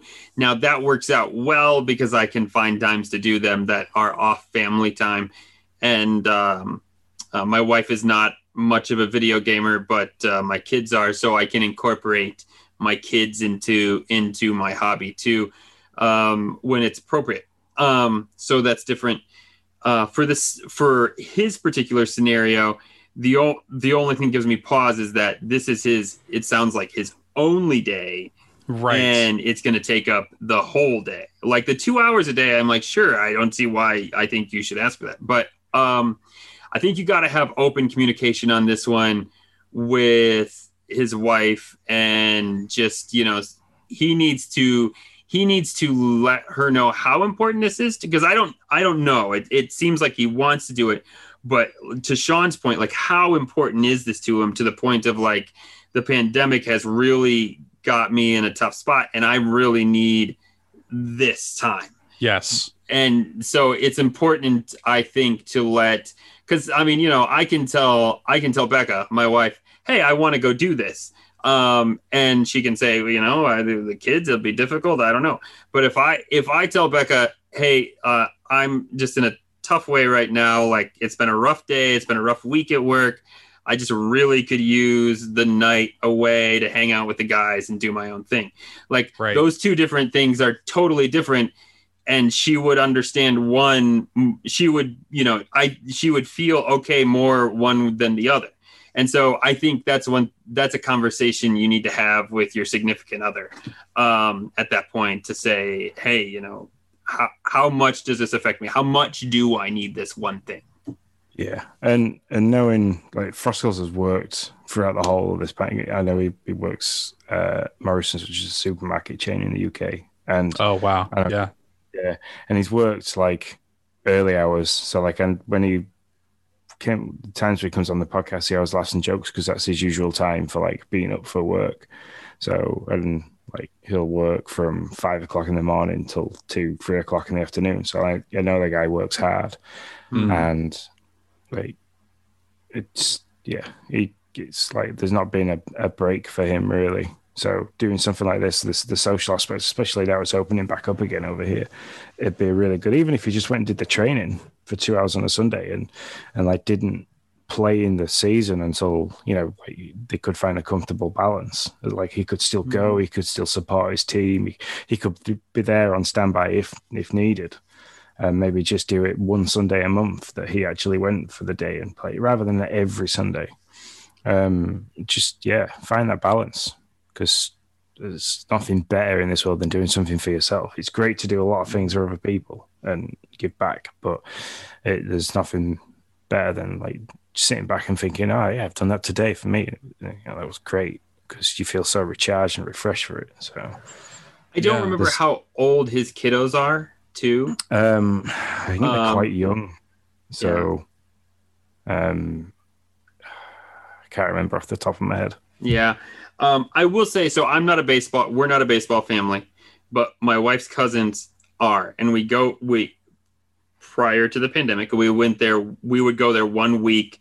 Uh, they live like in this the in this small little town in um Illinois. Like I won't even give you the name because if I give you the name, you could like find them because there's like that few people in the town. Okay. Like um uh I mean they are they live and breathe baseball in the summer. Like like live and breathe it. And so I will say it can be an all day event if it's like especially a lot of those like when when her cousin would go play he would usually do a double header type thing so he'd play then he'd have a couple hours off then he'd play again and the family loved it like we would go and it would be i mean for me personally i loved going that one time. I couldn't imagine keeping the schedule they keep all summer long but they love it. They go they do picnics. There's usually there's usually a park nearby the um the baseball diamonds because normally it's i don't know what it's like over there but over here there's like usually like a like a four baseball diamond complex type thing that they're all rotating on. And they have a ton of fun. They play um i think it's also kind of cool that that now his son is playing because you know he grew up watching his dad play ball. So why why wouldn't he play ball? You know he he that's kind of what you do right? Um and so now he's playing and now so now they're going to baseball games for for both his son and him and it's just crazy but they love it. And so i think i guess my point to that is you can find a way to make it work especially if it's something you really need to to kind of you know be a good dad Yeah. And I think the communication that that you touched on, Nick, is so important with really any relationship. I think Yeah. communication and, and honesty is just the number one thing when it comes to, you know, communicating like how important it is to to your mm. family, to your wife and whatever, and and sort of make that work around your lifestyle. you know and and if that means kind of involving the family and and trying to make those bridges connect great you know maybe maybe it works out maybe it doesn't but but the taking the time for yourself is important and, and communicating that i think is going to be a really instrumental step in uh in making that happen yeah yeah for sure sometimes i think we we forget like it's totally different to say i want to go this i want to go do this one thing or I really need to do this one thing yes. so that I can be a good dad for you. And so if you don't if you don't really communicate it well, you can just be like, well, she wouldn't let me go do that one thing. And it's like and right. She doesn't understand how important it is because it's not important to her, you know. But and she doesn't understand how important it's he or she, your significant other, doesn't understand how important it is because it you know it's and it goes the other way too you know my wife is a big thrift shopper I don't get anything out of this. Like, Same. Like it yes. is like it is like in her DNA to get a good deal, and so right. It took me a long time to to realize that. So she would be like, "I want to go do that." I'd be like, "Oh, you know, I guess whatever." You know, and I'd huff and puff about it. But when I realized like her getting to do that for in a, to me an ungodly amount of time. I don't know how she can walk through a store that as much as she does, but for oh her to get to do that, like a thrift store, um, it's it's like totally recharges her. She comes back and she's awesome and she's showing me all these like this mound of stuff she got for two dollars basically, and she's all proud of it, and that's like her thing. And so I've learned that. One hundred percent. You just spoke to my soul there, because my wife is the exact same way. Uh, she loves thrift shopping and she loves plants. Those are kind of her two big passions. yeah. So, and, and I'm like, hey man, like like follow your star. You know, that's what makes you happy yeah. and that's what's important to you you know like like you're saying with frosticles like like working on the front line in the pandemic long hours hard work it's like hey man like this is what i need every other sunday or whatever the case may be to enjoy myself to like just kind of mentally unpack and and take that time for myself i think that's really important and just yeah communicate how important that is to you mm-hmm. and it sounds like it it sounds like it's really important to them so yeah all right. Did we unpack that? Anything else before we head on? Uh, no, no. I, mean, I hope that helps. Quite well. No, yeah, yeah me too. Because yeah. he's. I mean, his real name's Jason, um, but he is a really nice guy. Uh, I mean, we're friends on Facebook. I'm nice. Xbox friends with his wife, so because like she's a big Warzone fan. Yeah, you get to drop it again. Um, but like He's really, yeah. So like, it's one of them when things open up and we're allowed to actually travel around a little bit more. I tried to make a point of saying because we've got family um, in Plymouth, which is quite close to him. And I said like, once we get down to see that family that way, I'll because we usually go down for a couple of days. I'll make a point of traveling because it's like an extra hour from that, so it's six hours away. So I'll make a point of coming and actually like we can meet you and say hi and have a nice place to chat. So that's awesome. I love when we see when we see on Discord like like when uh when Marty and Dan met up. Marty and, and Dan, yeah. Yeah. Yeah, I, I, love when that kind of stuff happens. I mean, we, it doesn't happen very often, but when it does, it's totally cool. Well, all right. Uh, let's go see what's on the bulletin board. Uh, sneak peek. We're going to be talking about Frosticles a little bit more on the bulletin board. let's go see what he says there. So before we get to our villagers bulletin board questions, um, as always, we want to thank all the Patreon members and the Nintendo Dads for hanging with us on Discord. Uh, it is really we've just discussed it there, saying that there's little bromances that get born within the Discord. It is an amazing place to be. Um, we lean on each other for support, asking questions like we've just had previously. It, it's fantastic. I've never had a support network with a bunch of people that I've never met in my actual life face to face and felt so comfortable. So honestly, you are one of the best communities on the internet I've ever met. And I personally love you all. So yeah. So if you're listening to this and you would like to chat with us and all the other Animal Crossing fans, we've got different aspects of gaming in there that it's just it's it's a great place to to get to know people that are like minded. Mm-hmm. It's a dollar a month. It's not much. It's I pay the dollar a month. I was there at the highest level, but unfortunately, due to other things, I've had to drop it back, back down. But head over to patreon.com forward slash Nintendo Dads. Dollar a month. It's great. Um, and that's just the little plug from the Nintendo Dads that we like to do. For sure. So, so Frosticles again dropping with the awesome questions as usual. Um, has hit us with an Animal Crossing based question. Now that we've repeated a couple of events, what is keeping you in the game? Because I've gone from doing my daily tasks, selling fossils, getting DIYs, see if Gulliver's there, to just logging in once or twice a week. Uh, I just have other things to play, and there's nothing at the moment that's drawing me to the game. Also, are you guys remember to get your Nook points? So that's, that's another reminder when you're listening. To yeah. Go for the Nook points. I wouldn't have gotten Um, Nook points yesterday if it wasn't for Frosticles. I'm not gonna lie. I'll set the alarm again. I promise. there you go. um, so yeah, I mean, Nick, you play this a lot more than me, even still at one thousand two hundred eighty-five hours. God, played. you always gotta like update the hours, don't you? Don't. um, Um, Nick's is what keeps yeah, Yeah. what keeps bringing you back like every day? Is it just because you still have projects in the go, or you just just because it's something you do daily? Yeah, so I'm not gonna lie. Somebody asked me, they're like, "Oh, what do you what do you do?" I actually just got asked this question the other day, um, in real life, um, and they were and they were like, "What do you what do you do?" And I was like, "Oh, I'm doing Nook Mile achievements, and I'm trying to finish up my KK slider music collection, and you know, I need to get this golden shovel." And I want to get all of Sahara's rugs and carpets, and so you know, there's all those things, and somebody's and they said out of all that, they said, "Oh, the getting all the Nook Mile achievements, yeah, is that is that fun? Should I do that?" And I was like, "No, no, you you shouldn't. No, you shouldn't. call. You should like like let me just be real. You shouldn't do that. Um, I don't know why I'm doing it. I just took it on as a thing to do because I thought, why not? And to be fair, I kind of took it on as a thing to do because it was like I would be in Frosticle's situation.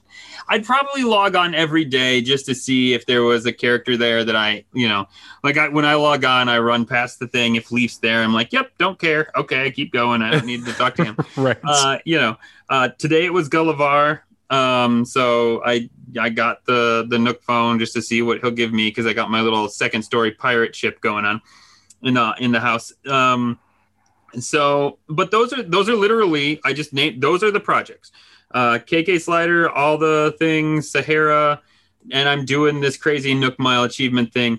And I'm really doing this in a way like I'm not killing myself to get this. Like I literally I log on, I talk I'm now talking to all my animals one time that day and I catch 25 bugs. Do you know what that means? That means I won't finish the bug achievement for like three and a half months. And I'm okay with that. Like I'm o- I'm okay with that. Like I I, yeah. I would rather take 30 minutes a day than like sit there and totally kill myself and hate the game by the time. And t- trust me, when I finish like fishing or doing one of those things, I still am like I'm done fishing. Like I don't need to fish for a Yeah. good long time. But um, but like that's it's just something fun to do. It keeps me involved in a game that I love, but it it doesn't take that long to where I I can't play other games that are that are on the that are coming up down the pike or whatever I'm trying to say. Um, so that's that's what I'm doing. But if you're only the thing I want to say is if you're only logging in once a week or two or three times, you know, cool. You can play games how you want to play games. If Animal Crossing is not your thing anymore, I mean that's fine. You know, play the game you want to play. That's the thing. Don't don't let Animal Crossing suck you into the point to where you hate the game. You're just logging in because you have to. I guess that Yeah. that would be my final thought on that. So I'm sorry, I- I'm rambling. You guys, I'm the same um, as as Jason. I'll if I pick up the Switch, I'll make a point of going on to Animal Crossing. If I don't touch the Switch, could be a day, could be two days, depending on like work and life schedules. It's sometimes it's been a week. Don't touch it, and then I don't go on. Um, Mhm. If something big comes up, obviously it's more draw to the game, but yeah, I mean, I always make a point when we do this to to log on, see if there's anything like bizarre on the island. Um, I did have, uh, I was in the middle of a, con- I must have been in the middle of a conversation with a Nook, um, with the Nook twins in the shop, when I shut the switch down and then loaded when I loaded the switch back up, I was still mid conversation, and I, I, got I got the dialogue prompt from them saying, "Oh, as, as nice as it is um, to be chatting to you, we're we're now like closed, we're out of hours," and then it like chucked me straight back outside, and I was like, oh, "I've Right. not seen that yet." so And then it skipped you forward like two days, basically. yeah, when- got outside and then it was the new day, so that that was interesting because it was like, "Oh, I've not seen that dialogue box yet." that's that's funny.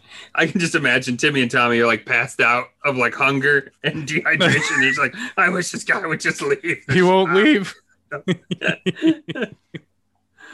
But um, yeah, it's it's one of those games. It's one of those games where like I see my cousin sometimes on Instagram. She'll like have a day where because she's a teacher, so obviously she needs a lot of downtime. Um, downtime.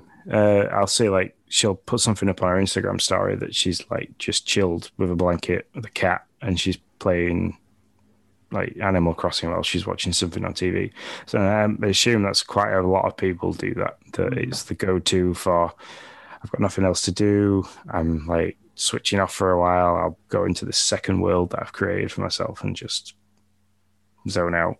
So, right yeah yeah i for for me it's um it's nice to have a constant you know like it's it's nice to have that kind of little pocket that i can pop into 30 minutes 45 minutes an hour a day and just sort of do my daily chores and and like talk to my villagers who who i love obviously. And every now and then i'll kind of get like a wild hair to do a project. I just recently finally kind of figured out what i wanted to do with my beach my main beach because for the longest time it's just been kind of nothing. And um i kind of set up like a beach shop like a you know scuba rental and surfboard rental and stuff cool. like that so i set that up and I'm, I'm working on my photos like i said um for those two problem villagers but uh but i i think too uh, and, and you touched on this a little bit nick but i, I think it's really important and, and i've talked about this before on our show where it's like when did video games become like a weird you know, and, and i'm totally guilty of this especially as content creators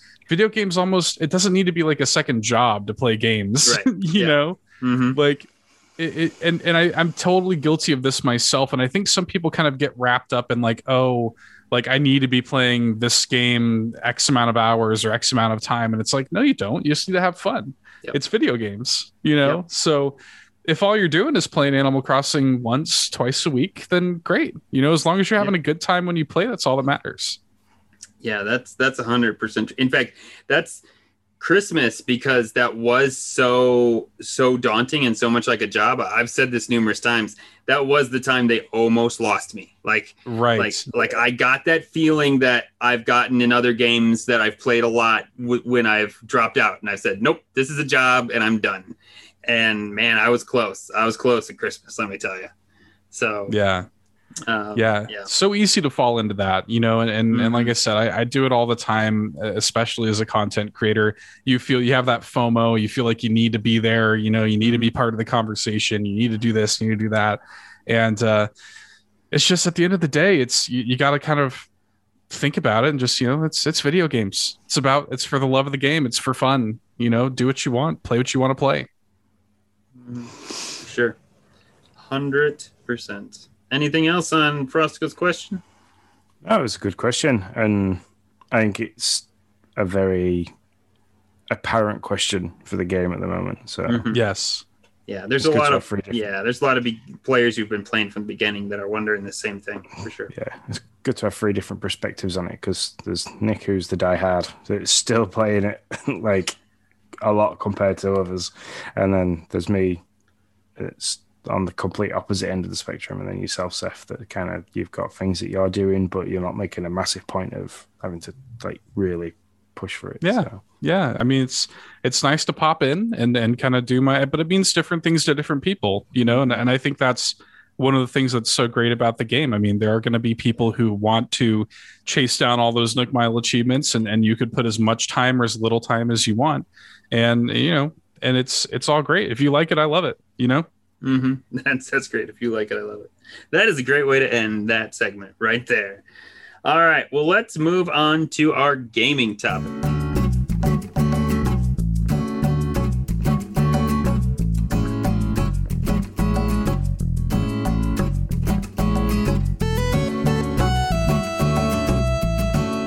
All right. Well, this week we had an indie direct. And so I feel it's only right for me to just say real quick one more time. I, I always said at the top of the show, but Seth was right. Seth was right. Justin put something out about maybe there's going to be an indie direct. And Seth was like, "Here you go," and I was like, "Don't egg on Justin." Blah blah. blah. it's not. He'll say it next week too. And Justin was wrong, but Seth was right. That's the most important part. I gotta say, J- Justin and I, and, and, I kind of take a little bit of the, um, the the you know the, the business Justin role, as it were on our show. I'm the guy i really i'm into numbers too and i'm into analysis and stuff like this too. So the, the, the indie world happening just made too much sense and and i had been saying it for a little while as well. So i uh it just it, it made sense man. Mm-hmm. you know it, it was the Apparently right time. it did to everybody even nintendo no that's cool. You guys you guys really did nail it. Um, so we're just going to go through some of the games. Uh, actually quite a few here that were that we're somewhat interested in and hit on them real quick and then kind of give our thoughts on the on the direct. Um these aren't in any i'll tell you what order these are in since i'm the one that wrote it. They're in the order that nintendo put them in on their little poster their little oh, twitter okay. poster they posted so they're not this is not how they came out in the direct or anything like that that probably would have made a lot more sense but uh well nintendo didn't put them on their poster that way so that's not how they ended up um, so we're going to start actually what ended up being the one more thing, the fine, the finale of this whole deal, and that is Oxenfree Two: Lost Signals, I believe it was called, um, coming yes. out in 2021. Have, did you play the first one, Seth? I did. I love the first Oxenfree. It's really, really good. And um, I've actually talked to those guys before, uh, not on our cast, but um, I went to PAX one time and had the pleasure of speaking with uh, some of the Night School Studio folks. And like the, the that team is made of a lot of ex Telltale developers, okay. and so it's got a lot of that kind of like it's very narrative heavy. They've got a really unique dialogue system in the first Oxenfree that I cannot believe more people have not stolen. Um, really cool game. I, have really loved the first one. So this was low key one of the more exciting announcements of the of the show for me. So I put my name next to this. I I will say I have not played Oxenfree, the first one, but I have downloaded it now, which is good mm-hmm. for that's I'm sure what they wanted. Um, they got me there. Um, so I've downloaded net, I've downloaded that, and I remember when it came out, I was interested in it, but I just never got around to it. So, but uh, I I want to kind of catch up on it, and so I'm I'm gonna I'm gonna get that done and and give this uh, give this a go and see what it's yeah. all about. So I'll, I'm, I'm, my disclaimer to everybody is I did not watch the Indie Direct. The only games that I've seen are ones that Nick has potentially said that I'd be interested in. So as we go down this list, I am literally looking at them on YouTube. Uh, very quick, like does the gameplay look nice? Does like, but uh, so my thoughts on this is that it looks quite interesting, just without no any audio. The video announcement mm-hmm. trailer that I've just watched, it's like, oh, what's that about? Why is that little dial pop up? And so it's possibly one that I might actually look at. I quite like the the graphics. So yeah, yeah, yeah. The first game kind of has this Goonies, Stranger Things kind of vibe, and um, and it's got this supernatural element to it where um, it's not really a spoiler because it's pretty integral to the gameplay, but you can kind of solve the puzzles and communicate with um, like spirits and stuff via this radio dial. So it's a it's a pretty big mechanic of the game. Cool. Um, so the next one on the list that I, I put my name on uh, is Hindsight. I don't um there's a lot of narrative games. This this indie direct had a lot of narrative games. This is another one of those games. So to be fair, there's there's a piece of this game that looks interesting, but there are other narrative games on this. Like if they all came out close to the same time, I don't know that I'd get to this one. This one probably it interested me, but it interested me the least out of all the narrative games. And sure. uh, so just to kind of bounce real quick to the one that pretty much interested me the most out of the narrative games. The next one on our list here, and and hindsight didn't have a date by the way either. So um, Oxenfree's coming out 2021, sometime 2021. Um, the next one, though, narrative game that really had me interested Road 96 coming out summer 2021. Man, first off, if you're doing a trail, they nailed this trailer. Like, I just, you got done with that trailer and I just understood what what it was, or at least I understood Right. enough of what it was that I was like, oh, I get this, and it looks so cool, and I, there's all these paths and there's all this stuff, and just man, if you haven't seen the route, the Road 96 um, trailer, you should go out on Nintendo's site and, and give it a peek because it's a good one. What Yeah, what do you think great. of it, Seth?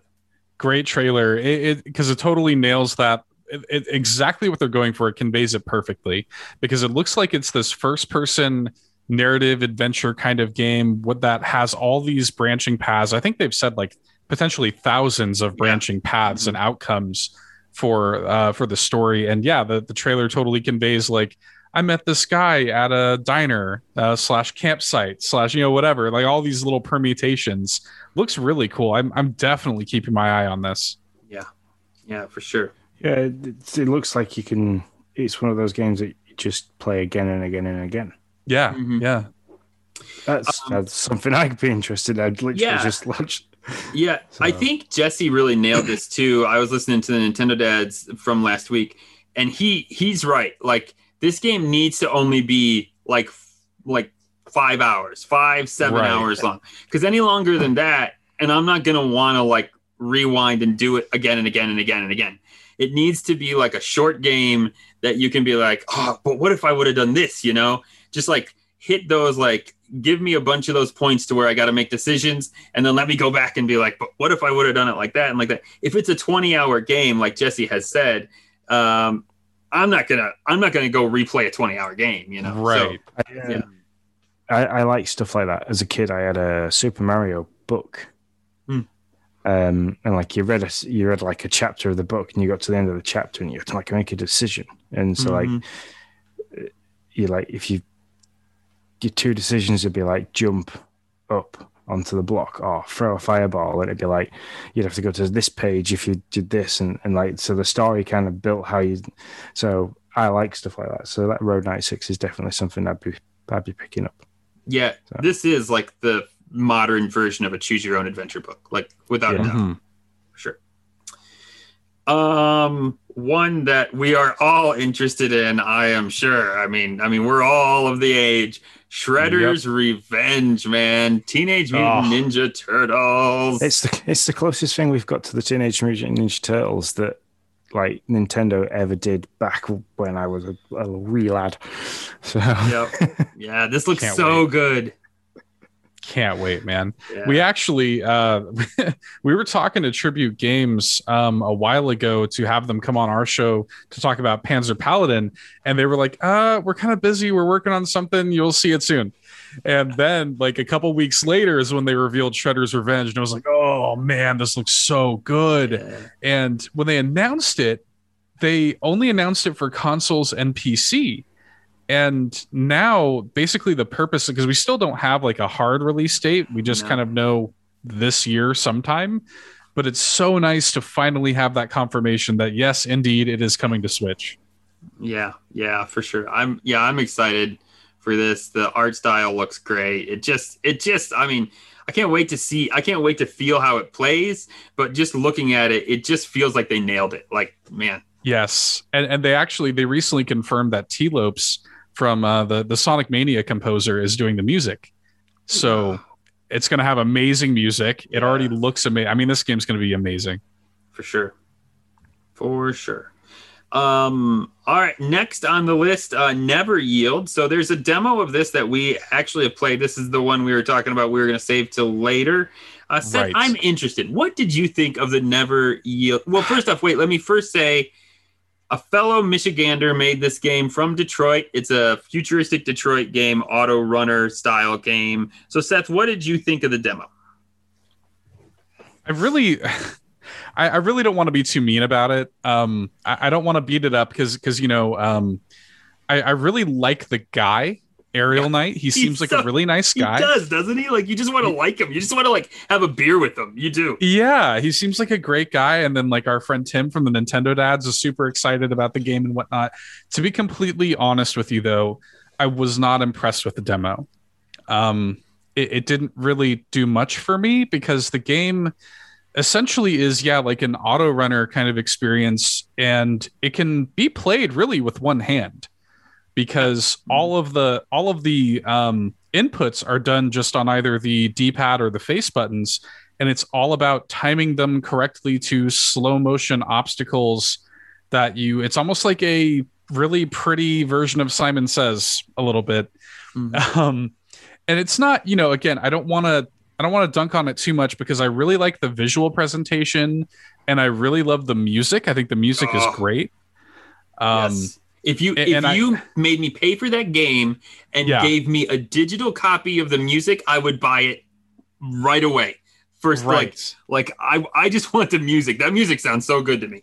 it's killer it's killer but i and i just like the actual gameplay i just found so boring and and i Yeah. i know that on higher difficulties the slow mo is like removed and it's a little more difficult but i Mhm. still just wish there was a little more nuance to it my co-host eric made the point that it would have been really cool if they had considered making this a rhythm platformer Mm. if they had actually timed your movements and the obstacles to the beat of the really good music I, I think it would have been a little more successful. But that, that's just my take on it. I'm really happy that so many people are digging it, Mhm. but um, it's just not my cup of tea. I got to be honest. Yeah, I, I felt so I felt similar in the demo. I was really um I really would have I was close to rage quitting it until I figured out the color coding of the obstacles Right. to the buttons. Why that's not in the beginning of the tutorial, I have no idea. But you have to figure it out on your own that like if I press if the color looks you know, I don't remember what colors were, but if it's purple, up is purple, and so I press because there's the two jumps that are somewhat similar. Like I can jump real high, or I can do this like kickback, like medium, Like a medium jump. Yeah, Yeah. and so I would always, I was always just kind of like guessing until I figured out, oh, these buttons match the obstacles, and that's what you got to do. Um, so that that didn't make any sense why they didn't explain that, but I liked it. But yeah, I was kind of with you. Like I was like, well, this is neat, but I'm not gonna play an entire game like this. So right. um, yeah, so I feel kind of bad. Uh, I feel kind of bad that that the demo just didn't it didn't sit with me either. But man, give me that music. Just give me that music however Yeah. you want to, and I'll take it. Music's killer. And like I Yeah. said, seems like a great guy. Like I'm really happy that because it sounds like he had like a really tumultuous time getting Yeah. the game kind of on, you know, up and running and stuff. So I'm really happy that it's being received well by the by the general public and and it's you know i mean look it's got top billing in an indie world showcase and stuff like this so i mean good for him he seems like a really really nice Yeah. guy Yeah, for sure. Um, Sean, OlliOlli World up next. Ah, What'd you yes. think of it, man? Finally, a, a, a little bit of a skating game for the Switch. So, uh, a little FYI, I absolutely adore skating games. Um, I've played. i do too Yeah. Have you tried Skater XL in sessions? I have not tried Skater XL. Um, I'm really looking forward to when they uh, bring over uh, Pro Skater 1 and 2 to Switch eventually, Yeah. whenever that's happening. So, did you try the Skate franchise as well? Then. Oh, yes. I love yes. Skate. So Skater XL is like the skate, the EA Skate franchise, but with a little bit more control over the board. So, Oh, cool. Yeah. so like um, with Skate, it was the right analog stick control the board, left analog stick control Right. the person. Uh, Skater XL, um, both analog sticks control the board, so to, to do different things. Great set games, sessions as well. If like if you ever come across that one, um, that's even more control, um, even with, and they've added things like being able to dark catch and slides and stuff. So, but anyway, that's away from what we're talking about. But um, OlliOlli, side scrolling skater game, lots of color, lots of like arcade style looking stuff. Um, I play Skate City on my iPhone, which is part of the Apple Arcade, and this looks like it'll be something similar to that, but with a bit more quirkiness. So yeah, I'm looking forward. I literally didn't. I like I said, I didn't watch this. Um, Nick mentioned the game to me, and I had a quick look because I was Yeah, like skating, Sean. Tell him now. Yeah. so I, I've watched a couple of videos, and it's yeah, it's one I'll be picking up. It looks like it's yeah, it's an arcade style side scrolling skate game that looks like it could be a lot of fun. If they add challenges to it, that'd be even better. So like to do so many different things. So 'cause hmm. I'm a big like challenge kind of guy. I like stuff like that. So Not gonna lie, when I saw it, I was like, huh. This reminds me of like a minecart level in D- in Donkey Kong Country. Like it just, Yeah. like it's just, it's just Mhm. going, and you can't stop it, and you just got to jump over stuff and make sure you hit the right rails at the right time. And I was Sure. like, eh, I'm gonna just see minecart all over this sucker. Um, so, but yeah, that's cool. Uh, the next one I put my name on, uh, Last Stop, comes out in July of 2021. That's probably it's my biggest worry about it because it's second in my list of these narrative. It's a narrative game out from Annapurna, which I think they did the Telling Lies um video game which i thought i thought was pretty cool i didn't i haven't got through it i've got i'm like middle way through the through that game um but if it comes out on top of road 96 that's going to be unfortunate for it at least for me uh, Right. maybe you know somebody else would really like it over that but uh, road 96 comes out summer 2021 that comes out july 2021 um night road 96 has top billing in the narrative games for me at the moment so um, but it does really interest me um, maybe more than anything because I I kind of trust Annapurna as a as a developer. So um, I'd be interested to see more of what that has. Um, also, summer 2021, I'll be buying this game for sure. Next on the list, uh, KeyWe is you play as these little birds that are mailing that have to that like run a post office. It looks like, and I don't entirely get the gameplay mechanics. I'm not gonna lie to you, but anytime there's a couch co-op game, um, I'm probably I'm a sucker. I'm gonna buy it. It's cute. My kids would love it. Uh, we'll play together. Um, I'll I'll yell and scream and and we'll get frustrated and then in the end we'll have a lot of fun. And that's just how these co-op things work, and I'm in for it. Um, so I'm in for whatever KeyWe, whatever the gameplay mechanics are, in that I'm in. I, I'm really I'm really charmed by the uh, by the look of that game. I, I'm Mhm. gonna wait for your report on it. If you if you say it's good, I'll I'll pick it up. Yeah, I, I understand. I mean, there's a lot of these. You know, like I've gotten uh, a, a good a good uh, a good example of one that's like, ah, well, that's a game that maybe you want to pat. Uh, Tools Up, like that's I don't know. Did Hmm. you ever play that one?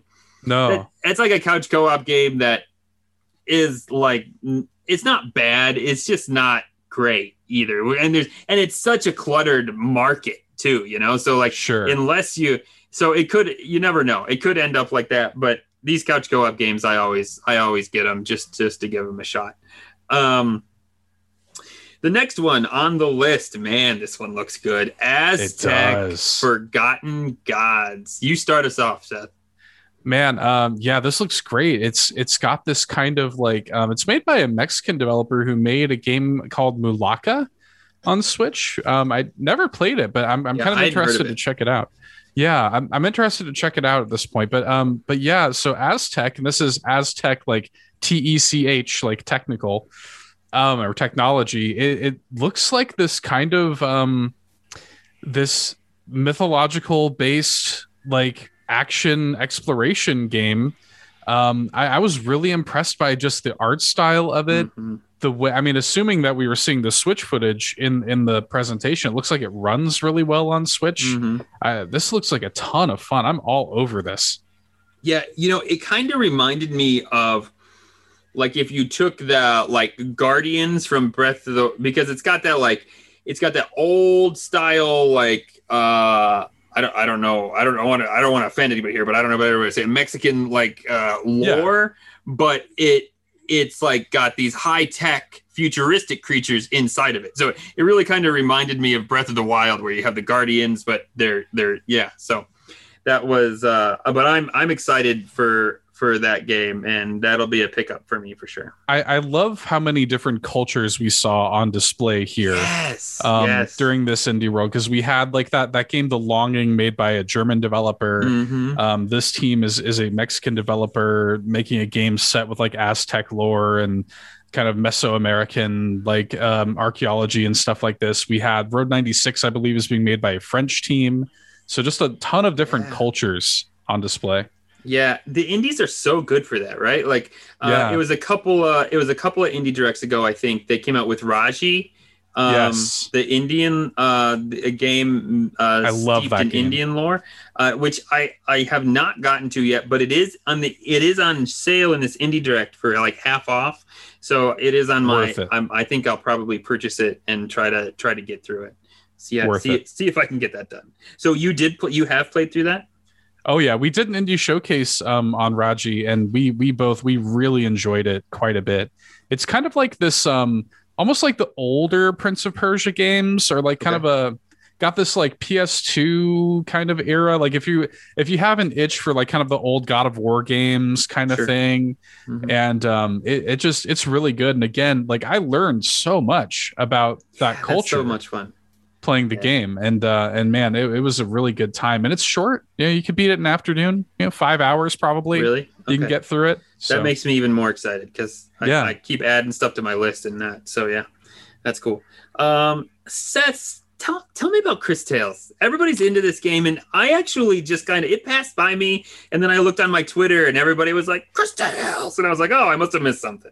so there there so cris tales is one that actually um eric my co-host turned me on to.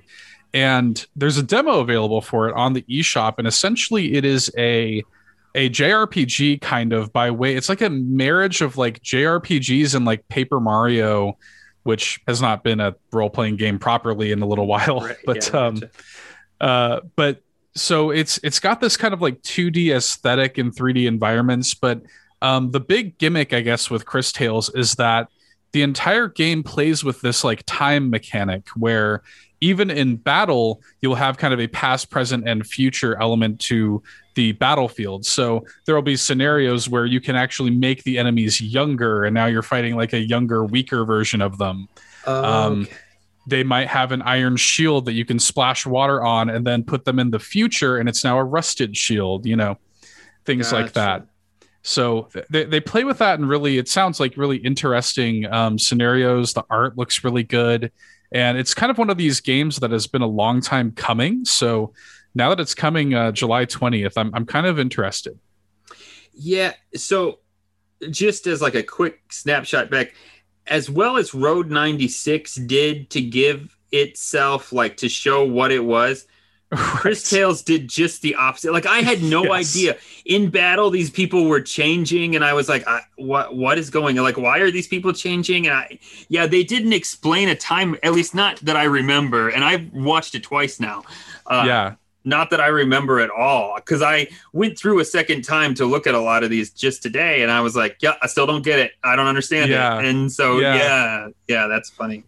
Um, man, It- it trailers looks are cool. so so important, aren't they? When you can just nail, if you nail it or if you don't, it can they really make are a big And- difference. and this felt like one of those announcements of like um they just kind of worked it in there because it's a date that the fans of that game have been looking Sure. for for a while that makes sense. Yeah. so it, it seems like they didn't like necessarily put the trailer together to try to bring in new people which is like you say it's probably a mistake to to go by that but Yeah, yeah. Um, that makes sense. Uh, next one on the list that I, I put maybe um, because this was in the this was in the like the the the hot reel of uh, of th- of items coming. Beasts coming out in June. I don't know. This Hmm. game could could be cool. It could not. You definitely need to see a lot more. It looks like they're taking pictures of. It looks like a a, a Pokemon Snap in in a different kind of way right um, except it's not. A, it doesn't look like it's on rails. Um, but he's taking pictures of these animals in this environment. Uh, I don't know. It could be cool. I'm not gonna. But that that's about all I can say about it. It could be cool. There you go. Um, and then there's Gitso Fumadin. Is that uh, is that yeah yeah? Getsu Fumaden, i think is how it's yeah, pronounced I there you go. know. You you got it all. You put it all together better than me. Uh, what, you're in on this one, huh, Seth? It looks cool. It's um it's kind of this like side scrolling um action rpg this was what was really weird about this is i missed the memo when konami was an independent developer. Yeah, yeah. um because this is a konami game. And weirdly enough it is not a uh, this version of the game is actually a follow-up to an old 1987 famicom game that konami made. Really? um, yeah, so weird. And so they've like revived this series out of the clear blue sky, and It looks pretty cool. It reminds me of this game that I really liked back on Wii called Muramasa the Demon Blade. And um, I, I liked that game a lot. And this this kind of gives me those vibes. So I, I, I definitely want to check it out. Gotcha. Gotcha. Yeah. Um, I I don't think it's probably for me. I looked at it again today just to Mhm. see because I know uh, I think it was Marty and Tim that were also all about it, and I was like, oh, maybe I missed something, but I don't feel like it. Don't feel like it's for me. Oh, you got another you got another car game up there, don't you, Sean? Yeah. Tell us about Art of Rally. Um, so I literally I looked at the announcement trailer, which they I think they dropped as part of the direct. Um, it's just, I just like the art style of it. What drew me in straight away is the fact that they had the Audi Quattro in the like the beginning of the video, which is one of my all time favorite rally cars from like the eighties to nineties. Um, it, yeah, it's just cel shaded. Looks really happy. Looks like it's Mhm. going to be just one of those that you can just pick up, play, um, switch off. Uh, Yeah. like I like the drift style. It looks like Mm. So. That's about I, that's about as much as I've seen. Is what I Yeah. looked at this morning. So I thought I would stick it in there right now, uh, really quick. But um, yeah, I mean, I used- Depending on the objectives of it, I could be interested. Like that's gonna be Yeah. like, what am I doing? That's what I didn't. That's what Mm. they didn't tell us. Yeah, that's what the from the gameplay trailer I've seen. It's literally just a looks like you're either racing against time or you're collecting coins, or if there's a points mode for like clean drifts and not run like driving into objects and stuff like that. So Yeah. who knows? But it's one of them. that it's caught my attention, so I'll probably look for it as it comes Mhm. out. Keep on going, And man. You're next. Yeah, the next next one, House of the Dead, and I mean anybody that's ever been to an arcade will know Yeah, man. this game. it's if I'm like if we go out somewhere to like the this like this, the coast or something and there's an arcade, it's one of them that I'm quite happy to stick some coins in and uh, have a go with. So I mean, I used to play it on the PlayStation. You used to do like a you, you could buy like the full setup, like Time Crisis style thing, thing where you Right. laser pistol and things. So I used to play like House of the Dead like that all the time. I think it was the same on the GameCube, not GameCube, Dreamcast. Sorry, played it on the Dreamcast as well. That's the one I Um, played. I think it was House of the Dead 2 on Dreamcast was the one I played. Yeah. Yeah, I'd be interested to see if they use the Joy Cons as like pistols because if you could use the Joy-Con and drop it, like use the the gyroscope in it to drop it to reload, bring it back up, use the triggers to shoot. I mean, I mean they could even bring in the Labo. Could That'd be Like- cool. Oh, that Yeah. big gun that they had for Yeah. uh, the VR thing. That'd be pretty. That'd be pretty fun. Because I've got that in the garage downstairs. It's the only Labo kit that I bought was the VR kit. So That's funny because that's the only one I didn't buy. This I one's mean- being done by um, Forever Entertainment, which is the uh, the studio that did the uh, Panzer Dragoon remake. So Hmm. they're they're quite familiar with these old kind of like Sega franchises, and it'd be uh, it, they they should have a you know a pretty good handle on it. It looks really good. yeah, definitely it'll be one that I don't play handheld. It'll be docked only, just Mhm. because I Yeah, think you're going to need the big screen for targeting. So Not a horror guy, but I'm happy that you got your house dead. Um, so Seth, end end the the game reel with Fez. I have not played it to be honest. I don't. Oh. I, I want to get to it at some point maybe, but I haven't got to it it. looks very cute. It looks very cute. Fez is so good. It is so good.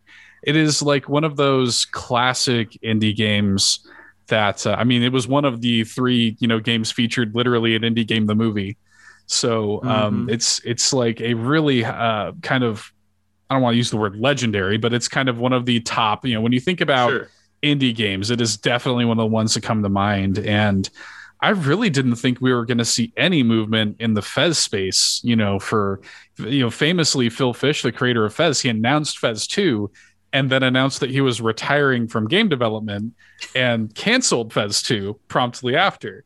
So for Fez to come to Switch is, is a pretty pretty big shock, and uh, it's a fantastic game though, man. If you like puzzle games, the soundtrack by Disasterpeace. I'm a huge music guy, Mhm. and um, Disasterpeace is one of my favorite artists just in general. Um, I love his work, and and the soundtrack is phenomenal. Like top ten video game soundtrack for me, and um, it, it's it's a really really great game. I'm so happy it's on Switch now. Cool. I I want to get to it. I like I said, I've never played it. Uh, I I'm a I'm a, a GameScoop listener from IGN, Hmm. and man, they like they chatted that game up forever a few years ago, and so I'm I'm interested to give it a shout or to give it a try and uh, see what I. That's see what I another one. It won't take you too long either. I mean, if you go for hundred percent, I could see it, but um, you could get through that game in a couple days. You know, if you had like a, a weekend and you just wanted to do it in, you know, six to eight hours, probably. There you go. I All like- right, I got three games on my list from Indie Direct. Yeah. I like the 8 bit look. And I love the art. Yeah, It goes from side scrolling to 3D twisting to, yeah. So- right. That's basically the plot of the game. Is um, th- this this world where everybody thinks it's 2D, but then the main character finds this kind of like glitch in the system almost, where he knows that it's really a 3D world. So the puzzles are all about perspective shifting from 2D and 3D. Well, all right, that wraps up our indie direct. Really quick, um, let's let's just before we before we before you send us out, Sean, let's give a grade to this indie direct. Just what's your fine like? What's your if you had to grade it? What do you think it is? Um, Seth, why don't you start us off? Um, that's a really good question. I think I would give it like a B minus because, uh, and and the reason why is because coming into this indie direct, I was really expecting some of these like megaton video games, like like these indie games that we know are supposed to be coming soon. Things like Axiom Verge Two, Braid. Um, you know, the two Spelunky games which are supposed to be coming to Switch this summer. I was really, really thinking that we were going to get some kind of touchstone. I mean, Axiom Verge 2 in particular, um, the developer Tom Happ, he recently reconfirmed a spring 2021 date for that game, and it wasn't here. so yeah. just seemed weird, you know. It just it Mhm. seemed like there was there's a lot of really cool things, but nothing like with the exception of things like Oxenfree 2 is a huge announcement. Fez being shadow dropped is huge, but like there there are some really notable omissions. I was happy for what we had, but I was surprised to see what we didn't have. You know, Mm-hmm. Yep. Um, Sean, looking at the game list, I know you never got, you didn't get to the direct, but looking at the game list, what do you think? Um, I'm excited for the Teenage Mutant Ninja Turtles. mm-hmm. Um, uh, OlliOlli World, that's something like that to play. Hey, dude. We have a visitor. Um, Is Logan we here? have a Hey. child. You come and say hi. Hey, Logan. Hey, You say hi. I'm digging the Mario shirt. yeah. He's always got a cool Mario shirt. For those, That's for awesome. for our listeners, Logan has joined. Uh, Sean's son has joined the joined the cast. Um, bear with me one second. It's become a cast of four. So, yeah, don't, don't press that. Oh, and he's out. and he's muted. Yeah. No, I don't think he's muted. I think he's, he tried to.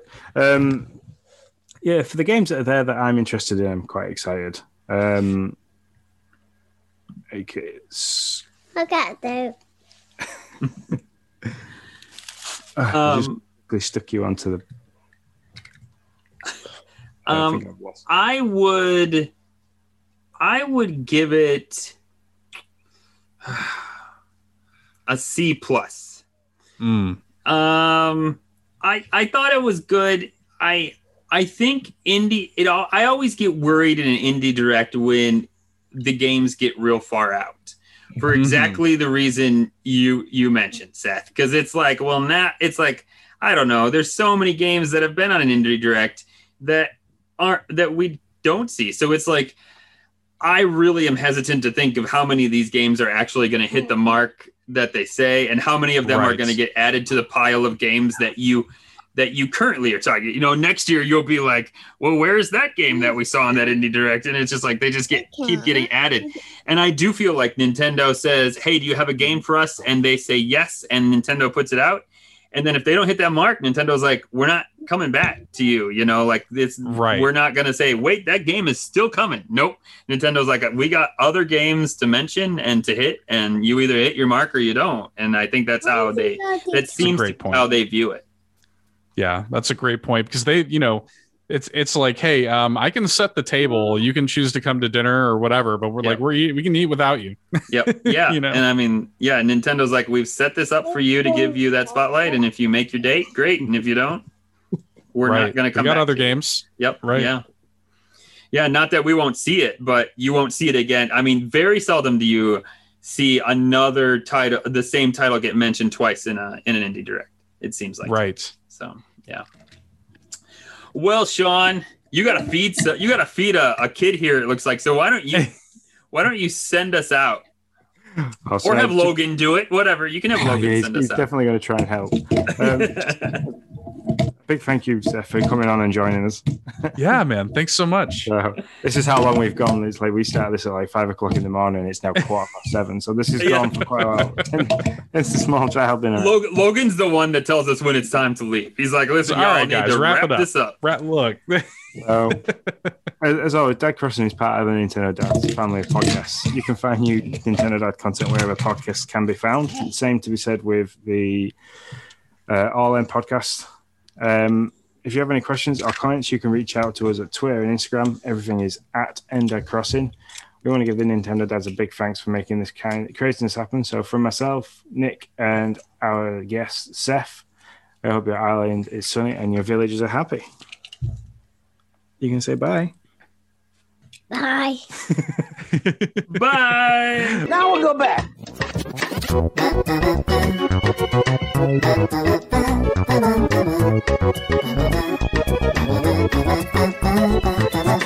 you.